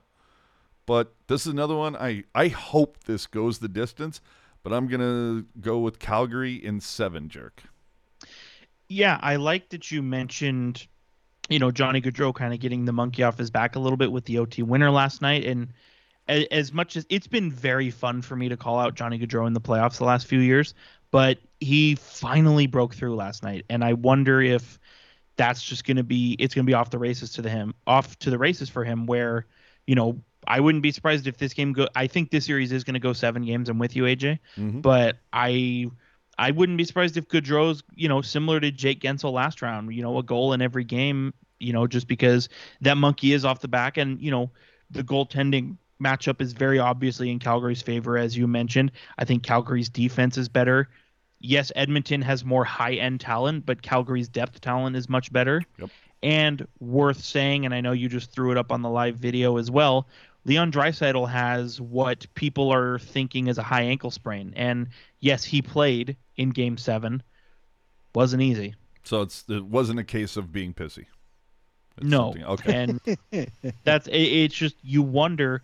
Yes, Draisaitl is one guy, pretty big guy. You know, So your take is Calgary in seven games. all right, same as me, jer- or I'm sorry, puck guy. Uh, yeah, I'm kind of in the consensus as well. I think Calgary has a better goaltending, like you said. Granted, Mike Smith can steal a game. Edmonton, to me, I think has the better offensive power. But you also look at, you know, not just Goodrow, but you also have Toffoli, Mangiapane, uh, among the likes, and they're also a bruising team too. I think they're going to beat these guys up, kind of like what St. Louis did to San Jose a few years ago in the conference final. And I, I just look at it as Calgary's just the scotch better team overall, and I say they win in six. Uh, Ian, I mean, obviously Calgary has the more grizzled veteran behind the bench. He's been there a couple times, knows how to get it done. Where Woodcroft, uh, you know, he's he's, He's been around the. He's been around too. Here, here's the thing. Like, but I- you know what though? I'll, I will say this though. uh oh, like- hero alert coming. No, no, I, no, not hero alert. But like, I thought Daryl Sutter, like as much as I don't think much of Rick Bowness, I think Rick Bowness kind of a coach Sutter for a lot of that series against Dallas. Really? I think that series went a little bit longer than it should. To me, this is one of those. This series is going to be awesome. Like these teams absolutely hate each other, and it's playoffs. The key for me is going to be Tkachuk, because I think Tkachuk, when they started the series against Dallas, spent too much time trying to be Ryan Reaves when he's a much better player than Ryan Reaves. Yes, Mhm. he can be annoying and he can be pesty, but this guy has all the offensive talent in the world, right? Is he going to spend another half a series trying to be Ryan Reaves when he should be scoring goals? Well, and it's That weird. to me is the key Weird. Why do you want to be Ryan Reeves when you have Lucic on your team? Exactly. because he's better at it. Fair point. True. So With the, with the scoring touch. so, so what's your take then? Um, I, I I'm I'm I'm going to be here in, in the number of games. I don't think the series is going to go as long as people want it to, because I just Mhm. I just think I think I think Calgary in five, man. Oh, dig it. Well, I just I Dig think it. that Calgary, like, yes, Edmonton has the higher end talent, and maybe if if if Edmonton's going to win this series, McDavid's going to have to drag them kicking and screaming over the line. See, and But I think that, but you know, if you can get Tkachuk to find that perfect balance between being a scoring threat and just driving McDavid crazy, I think we've we've seen Edmonton unravel during the regular season playing Calgary. I think that, I think if they can get under McDavid's skin, Leon Draisaitl not being hundred percent. Again, I'll take Markstrom over Mark Smith eh, or Mike Mike Smith any day of the week. And I, I- uh, I think I I- think I, think it's gonna be I think it's gonna be end quicker than we want it to, but it's gonna be glorious. It's gonna be the best five games we've ever watched.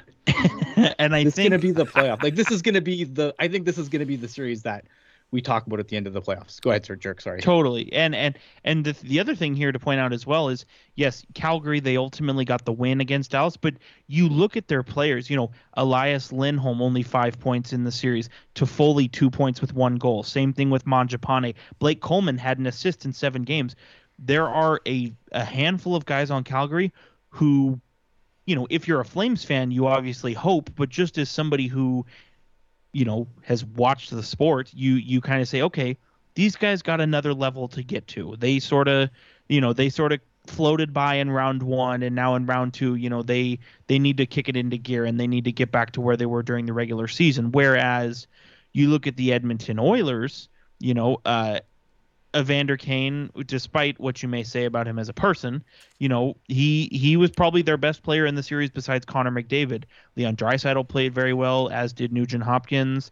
You maybe want more from a Yamamoto and a Puljujarvi, but I feel like in terms of the offense, I feel Edmonton has sort of they sort of emptied the tank on LA, whereas I feel Calgary's got another level to get to. And so even though I said seven games because I think this will ultimately this series will be like a bloodbath. Yeah. I do wa- I do wonder if Calgary finds a way to clean up and handle it closer to what Ian is thinking. yeah, and in the I'm, chat I'm already too, in the leaning chat, I want to point out something uh, in the chat, like, and and I maybe I'm on the wrong track because I think chat's more accurate. Hot Wheels 84 saying, you know, it maybe maybe it's not McDavid you need to pull off his game. It's just Evander Kane you need to get running around like a chicken with his head because we've seen Evander Kane run around like a chicken with his head cut off. Dude, I was just about to bring Very up, and I'm like, dude, you're facing a team with Lucic and Tkachuk. Yeah. I'm like, I'm already setting the over under at a half a game of the suspension for Kane. like, dude, Hammer the over. Hammer it. That's what I'm saying. Like it, it would be the least shocking to me to see Evander Kane get a suspension in this game. But uh, I, I am a fan, as you know, of Chaos. I, I'm a card carrying member of the uh, Ian Chaos Club. Uh, how great would it be just to see McDavid make it to the second round for just a second time and then get his ass swept? I would like. I got It- if we're I- talking I, I wish good Mm-hmm. things for McDavid. I just want Evander Kane to fuck off. Well, that too. Yeah. It's no, just, I'm, I'm with you. it- it- It's uh, Kane is the or uh, McDavid is just the collateral damage from that dream Yeah. coming true. Yep. Right, and and you know, in watching Game Seven of the Oilers Kings game, you know, you see you see McDavid's celebration when he gets that goal, like you can't help but feel pumped for him because mm-hmm. like Oh, yeah. he's the guy shows up every day, does what he needs to do, and it's kind of the supporting cast that has let him down. That said, in the name of chaos, in the name of agitating, in the name of all of it, Fuck off. this one right at AJ. I don't know if you want to put another fiver on this or not. In before, Well, I keep winning. in, be- in before McDavid gets a fine for slashing. Oh, I think you mentioned Lucic. Uh, you didn't even you mentioned Tkachuk. You didn't even mention Dillon Dubé. who? I think McDavid is going to get pushed over the edge in this series. No, I hope they both, dude. McDavid and Kane dual suspensions. That would be great. uh, if that happens, you heard it here first. I'm just saying. Uh, so we we got to move on, guys. Uh, we we saw some moves today or over the course of the week uh, that uh, some bench bosses have been shown the door. The Islanders fired Trotz. Uh, I don't know who wants to go first on this, but I, I I'm a little shocked by that. Like, I get that the Islanders so did not meet where the expectations were this year, but Trotz has one hell of a resume. Like, I feel like he's earned like a shitty year. Yeah, I mean, what won a cup with Washington in 2018, gets with the Islanders uh, 2019 Jack Adams, and then gets them to the Final Four back-to-back years, and then you have to start the first what month and a half on the road. Come on, Lou. Anybody else? I just think I just think it comes down to his relationship with the player personnel, specifically Mathew Barzal. And I know that fire has already but it kind of been put out. You know, the Trotz Barzal feud, it doesn't exist. You know, you already have people saying that. But yeah, uh, you know, Trotz did help Matt Barzal c- developed his defensive game, no doubt about that. But it was at the expense of his offensive talent. And I wonder, even though the Islanders are built as that defensively stout kind of bruiser, stick check the hell out of you, I wonder at the same time if they recognize where the Eastern Conference is going and realize that they need to, you know, uh, enhance the offensive silky skill as opposed to making it a secondary. Well, like the Sharks going from DeBoer to Boughner, uh, Ian, they go from Trotz to Lambert. yeah, um, I think I I I, I kind of wonder if this was another factor too, because I think Lambert was a guy who I think a lot of teams were gonna want to talk to this summer. Um, so I kind of wonder if they're like, oh well, you know, we can just get rid of Trotz. I don't understand. Like, I think. Remember how I said earlier how like history is going to be a lot kinder to Marc Andre Fleury than it should be? Mhm. Ditto Lou Lamoriello. All right. Agreed. Um, speaking of fired coaches, Peter DeBoer shown the door. uh, and Team then, fuck that guy. Yeah, and not long afterwards, we also heard that Steve Spott and I can't remember the other guy. Anybody? Other guy. Yeah, other guy also got shown the door. I mean, Steve Spott should have been shown the door like I don't know. Two teams ago. Yeah, exactly. You right? What the shit? But uh, look, I always got to call that Gen X when he because he he he said it. He said, "Look, the first year of DeBoer is the best DeBoer, and after that, it it never gets better." So I think that's not the story here, though. The story here is you want to talk about. We talk about the way that he completely Vegas. fucked up his goaltending situation. No, no, no, no. that too. No, but here, but we talk about Vegas being so ruthless and going through players and blah blah blah blah blah. This is their third coach in five years. But the Sharks had three coaches in five years. The Sharks weren't a good team though their first Correct. five years. The other than this year. Vegas has been a playoff team. Uh, and and f- up until this year, like in previous years, they were a heavily favored playoff team at that. Right. this year things kind of go off the rails for them. Um, obviously injuries, although um, the gentleman at Sinbin put out a really good article. It's like they're you know the front office is going to blame injuries, but that was the plan going into the season. So to to throw that as an excuse like is ridiculous, and he's right. And I think Yeah.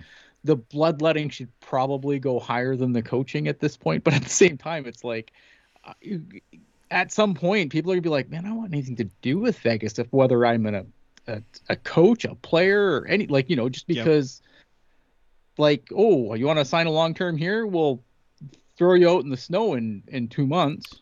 Well, t- uh, there's a lot of fans that I noticed that were they don't they didn't have the pitchforks out for DeBoer. It's for McCrimmon and McPhee who they want. Well, to. I think they had pitchforks out for DeBoer too, but they just, you know, The it's, ones- it's kind of like the same reason I had like pitchforks out for for Doug Wilson over DeBoer because it was like if if you're not changing the people that are making all the front office decisions, then you're just rearranging deck chairs by changing coaches.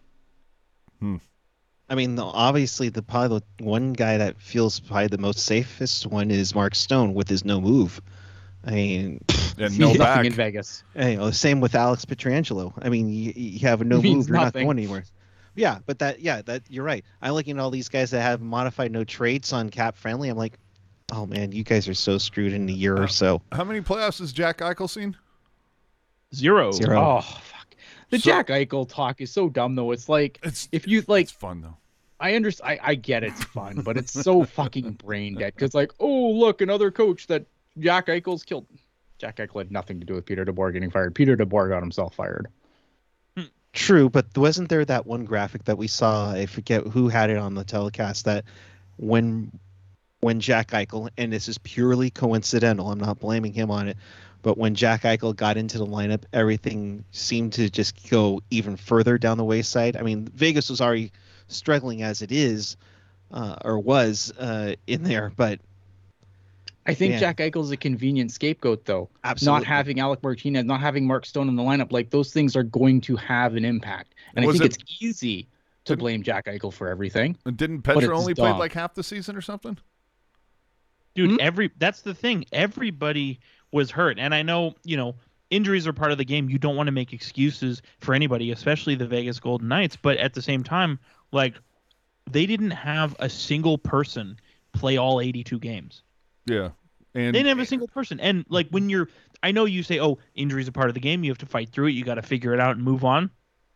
When your captain your one of your best wingers when he plays 45% of the season not a recipe for success. When Yep. your best goal scorer plays 45% of the season not a recipe for success. When your you know when your number 2 and number 3 defensemen both miss significant amounts of time not a recipe for success. When your goalie gets injured and then the coach is a fucking asshole to him not exactly a recipe for success Dude. well, I was going to say Lehner also seems like he can be a bit of a space case from time to time as well. no no lehner's cool He's a dude goalie. It's No. I'm not saying They're he's not cool. cases. Yeah, they're all fucking yeah, they're all wigging out on something. But I mean, I said it before. You asked Jerk. I said it before the season. I'm like, Lehner could implode, and that would bring down the entire team. And I'm not But saying he Mark Andre imploded, Fleury could but- implode. Nick would have done the same thing. True, but Mark don't Marc know. Andre Fleury has imploded. Yeah, but uh, d- I mean, think of where this team is without Logan Thompson.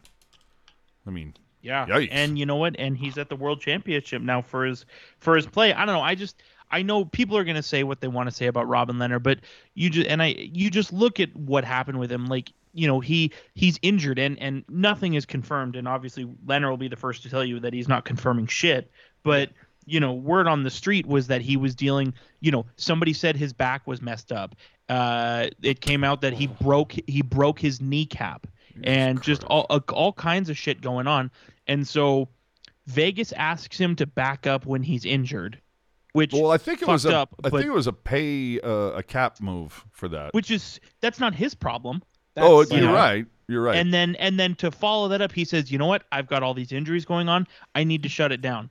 And what does DeBoer say to the media? I'm worried about the people who are here. Go fuck yourself. yeah, Yeah, Yeah. that, that No, was they- that was absolute bullshit when, they, DeBoer- when they did that. yeah. Peter DeBoer's a shit coach, but he's going to get hired again because shit coaches get hired all the time. Oh, absolutely. Unfortunately, Yeah. Um, uh, I did want to answer your one coach question. is the Toronto Maple Leafs. Uh, Danelle Oh. Weaver. Who do you guys have winning in each series? Uh, Danelle, do us a favor. Roll it back about 40 minutes and you'll find out. You'll get it all. You will get it all. Uh, in okay, we we got to speed this along, boys. Uh, the Stockton Heat are evidently leaving Stockton. Does anybody Sucks for care? Stockton. Okay, I- I sucks know, for Stockton. it's- There it's- you go. Listen, listen. Here's the thing. Like Stockton has always been a good drawing team. I Mhm. don't know what happened this year. Like I don't know if it's a COVID thing this year where they weren't able to do capacity or whatever. Like this year, their attendance is like about 1,700 averaging, but like this is a team that gen- that generally like uh, back in 15 like 16 17 like they were a 4500 average seat team in the AHL that's really good for an AHL team Well, Especially to one in be California. They were, to be fair, Stockton makes Calgary look like Manhattan. But yes, but they they also were when they had the Thunder in the E ECHL. They were like number one in attendance all the time. I think Calgary didn't do their marketing well enough, uh, to be quite honest, a- and just lost it. The other thing too now is because Stockton's no longer there. Sharks, you got to step it up. This is what I've been ta- preaching about for years. You got to get Northern California on the map for this. Yeah, you're not going to move the Barracuda because you got a brand new building, but you got to reach out to Northern California, not just the Bay Area and San Jose, to Well, uh, and- to get that.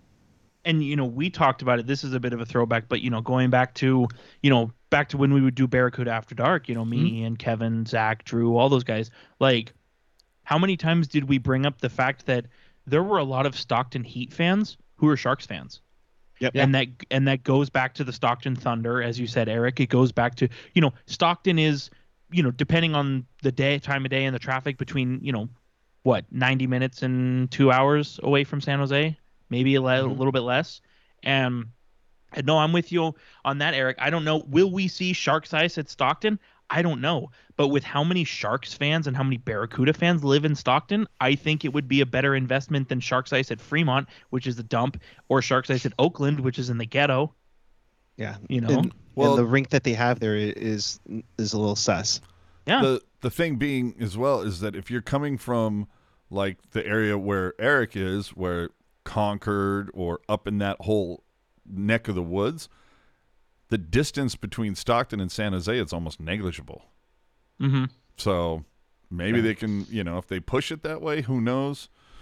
But anyway, uh, Yeah, I I, mean, but even like Kevin in the chat saying like they haven't been drawing for like, but even in 2018-19 before the pandemic, they were still drawing 3,600 people on average. I mean, it's dropped off like 2019-20 it went down, and then this year they're worse. Like they draw worse than the Barracuda right now, and I don't know why. Again, I don't know why that is. Like, I And don't. the other- Alden, the other- Alden in the chat saying, I thought the idea was to bring the development team closer to the NHL club. Absolutely. They're going to put Yeah. it in Canada. My, well, my when I question- get that too, yeah, for sure. my question is is how long does Bakersfield have the Condors? Will Edmonton move up because you have the Canucks with Abbotsford? Now you're going to have Calgary somewhere in Alberta.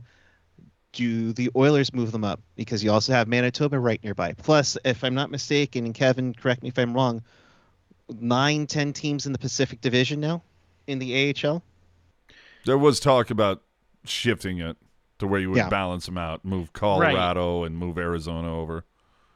But, but yeah and that's and that's the thing is, is is i know it's you want to build the sport of hockey right you know there's too much hockey is not a bad thing at all but it almost feels like southern southern california specifically it's a bit inundated with hockey where you have you have the bakersfield as you said you've got the mm-hmm. Gulls palm springs hockey club is going to be there at some point i'm sure kevin will tell us and i know they have a name i just don't remember it Firebirds. yeah.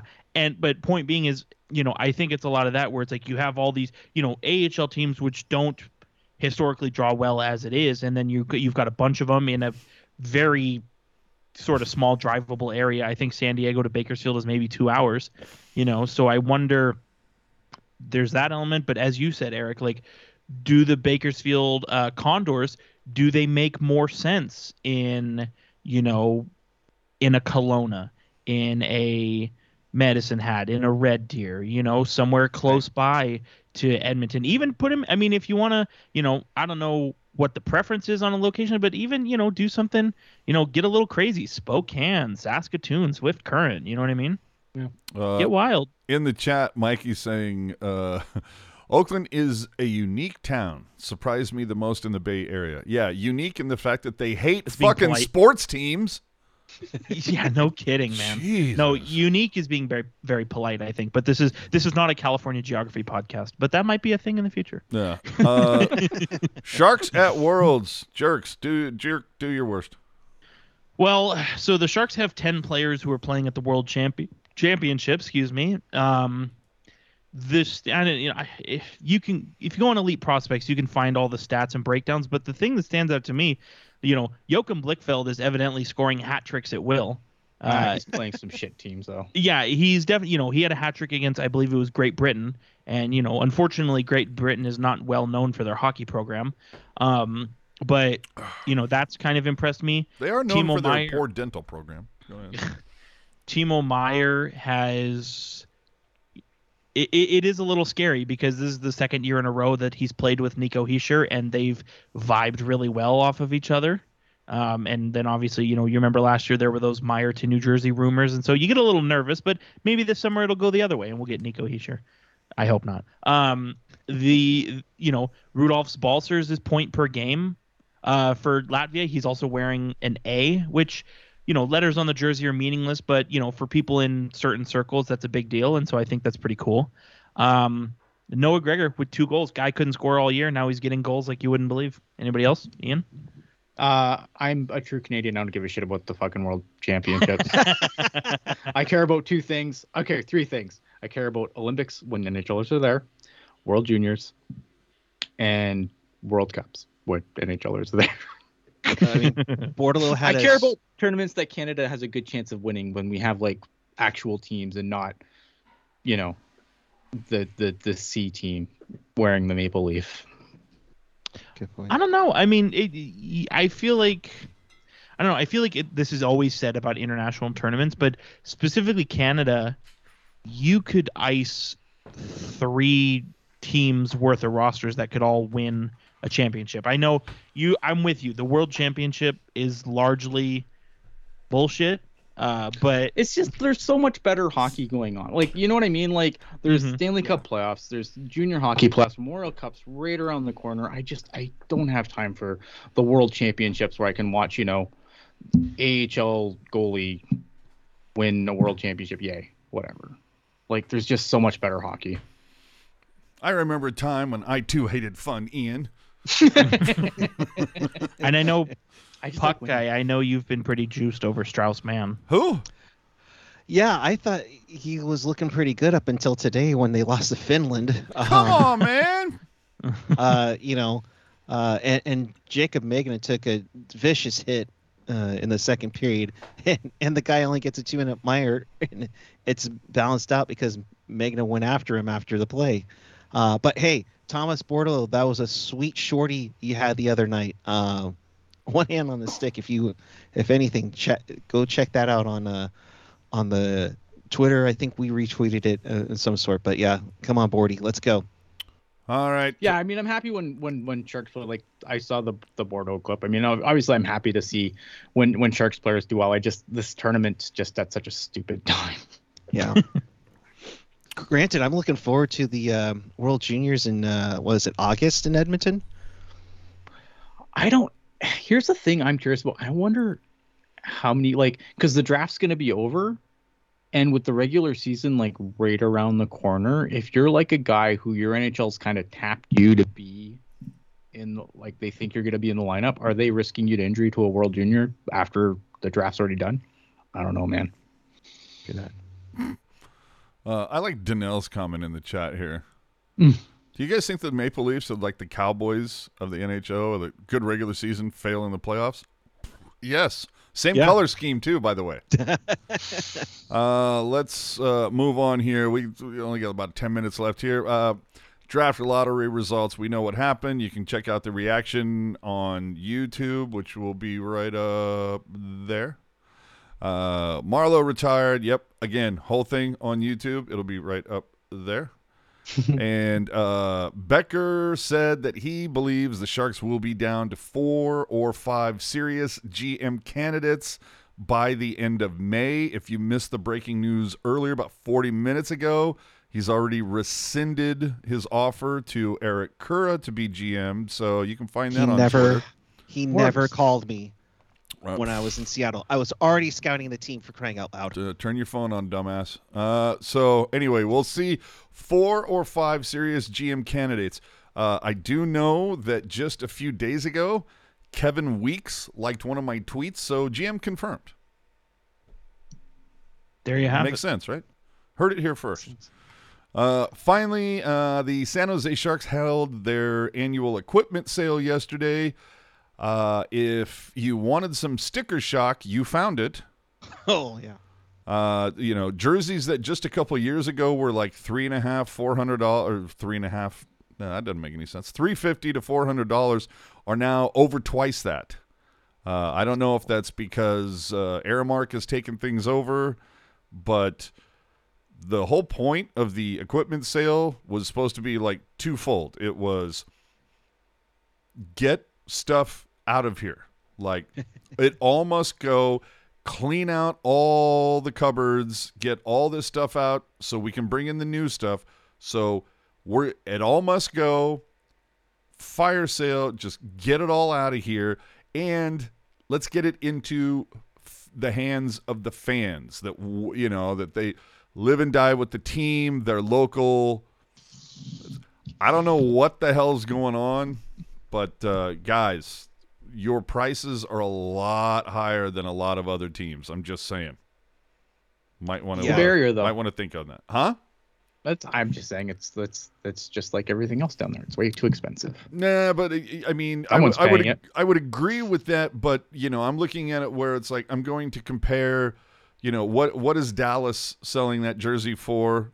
Half that price. What is Anaheim selling it for? Half the price. Like, Yeah, because Sharks fans bend over and take it every time oh man, I think. until they stop. Uh, Jerk, can you write that one down so we can add that to the clip show and to the soundboard? I mean, honestly, I I agree. You know, they when it comes to that kind of stuff, and and you know, I don't mean to call anybody out here, but it's like you know, some some of those people may be on this podcast where you know the there's a lot of what are you trying to say? uproar. There's a lot of uproar about prices, and then who's first in line with their credit card. Oh man. The guy with the Dezingle jersey. No, I was gonna say the guy, the guy with the uh, the guy with the. I'm gonna expose you here with the Fanatics quarter zip on. hey, again, fifteen dollars, not eighty-five. Just saying. There so it. sharks, you know, love you guys, but if you want to truly clean out the closets, uh, make it affordable, because I can't believe how everything just went. I right have to I have to the point something in the chat. Um, Skylar, breaking news: Mitch Marner was carjacked in uh, Etobicoke apparently. Um, Do we have Marty confirmation best- on this? Marty, yes, I, Yeah, I, That was I- from the Toronto. Sun. Uh, but Marty had the best response ever. It was probably his father. And for anyone who knows anything about Paul Marner, that is hilarious. Oh, Hold on, wait. Paul Marner. That's his father. yeah, it's his, his his dad. dad. Well, okay, hold on. I, somebody give me some context. Fill me in here. What are you talking Oh about? Hi- oh, man, we'd be here all night. No, hi- the short version it is that his dad is a m- picture a helicopter parent mixed in with like a authoritarian like dictator. Yeesh. damn. Holy crap. Helicopter. Oh my god. Dear Lord. there. So like my aunt and Hitler. Got it.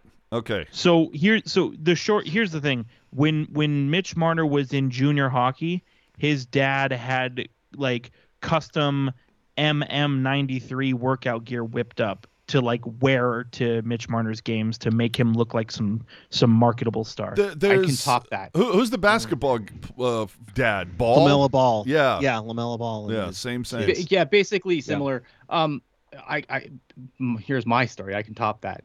When um, I think it was the year Dylan Strome won the OHL uh, scoring title, um, he emailed the OHL apparently with clips showing that Strome should have had points taken away, which would have made Marner the OHL scoring champion.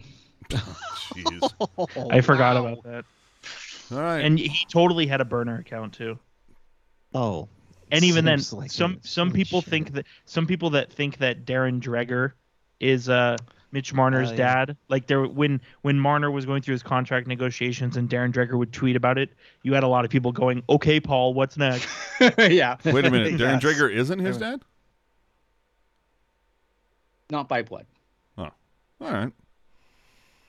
Hmm. Yeah, I mean, obviously, look at we're um, obviously we're we're happy that Mitch Marner wasn't hurt in the carjacking and every you know shaken up, but other than that, like he's want- fine, and that's the important thing, obviously. I want more details just because it's like, wait a minute, I like I could almost see like a dude be like going to carjack him, and then the Toronto fans are so hardcore, and and, and you know, like as soon as you open the door and see as much, you'd be like, oh, you know what, my bad, sorry, bro, go ahead. I'll, I'll get no, the, man, I'll, he's I'll like, you know what I paid you." for Game Seven tickets for you to lose? Give me everything in your car, motherfucker. You're not wrong, dude. Yeah, But, it was. uh, Um, Give me three of your game worn jerseys so I can sell them to afford those tickets I wasted. Yeah, there were there were three three perpetrators who, you know, did this. Two of them had guns. One of them had a knife. Yeah, so I mean, obviously, that's, that's awful. I mean, I, you know, Yeah. I I joke, but again, like serious, serious. Like obviously, I'm glad Mitch Marner's okay. No one should be carjacked at gunpoint, regardless of you know whether you Except Ryan lost Reaves. first Fuck that guy. or had- or Evander Kane. Yeah. Okay. Uh, so again, all joking. Don't cancel us. Uh, understand what a joke is, people. Uh, puck guy. Last over. last looks. Final words. What do you got? Uh, final thoughts. Uh, round two. I, I went six for eight. Let's go four for four.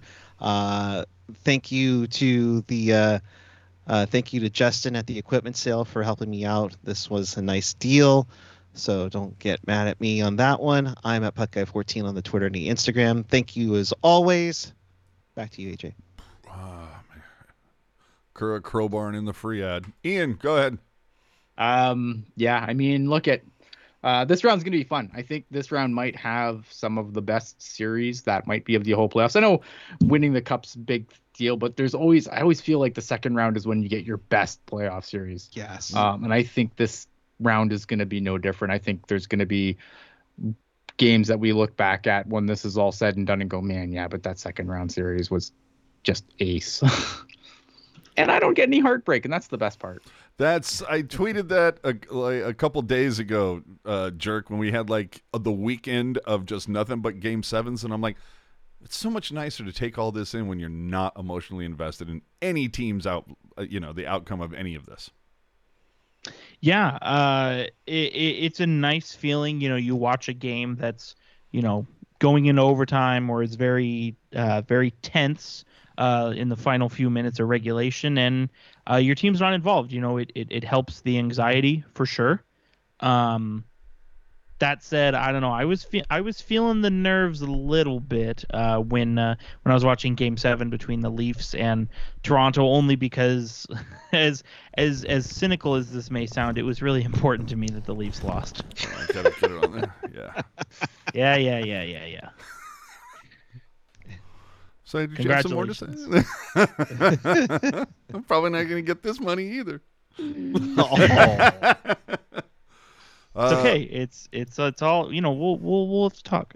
All right. Uh, for me, look, I, I kind of echo what Ian was saying. It's just I, I really hope for really good second round series. Uh, obviously, we have different teams that we're going to uh, kind of, even though we who we think is going to win versus who we're pulling for to win. We think Tampa's going to win.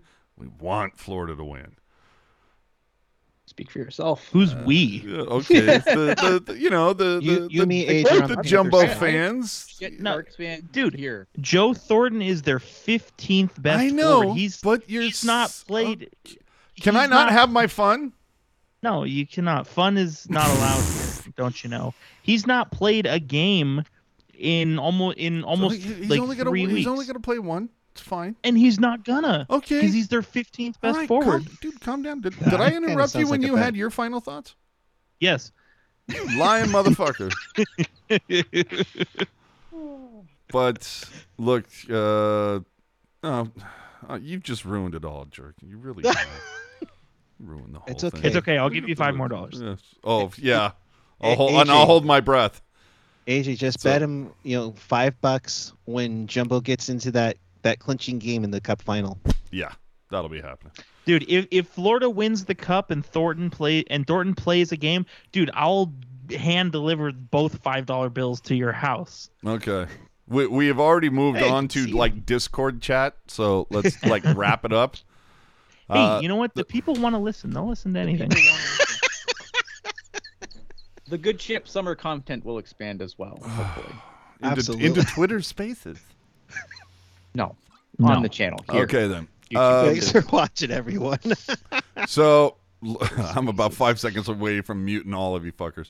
Uh, so this brings an end, thankfully, gratefully, to uh, whatever this was, Teal Town Live. Uh, so chances are we're probably going to do this again after round two. Probably won't be with me hosting, but uh, anyway, we're, we'll do this again after the second round, unless news breaks. As Ian says, we like to fix it. So if for some reason the Sharks should put the white smoke above SAP and announce a new GM, we'll of course be talking about that if that happens between now and the next round. I don't think it's going to, but stranger things have happened. So anyway, that was the next show that we have on the docket. But when the Sharks news breaks, we're here. So with that, hope you guys had a really fun Monday. Uh, the Giants are up seven to six, bottom of the ninth. For those of you paying attention, because there's no fucking hockey tonight. It is what it is. Pieces of shit. Anyway, but a whole bunch of hockey after that. So enjoy your week. Hope it's a pleasant one, everybody, and we will catch you all after round two, if not sooner. Good night.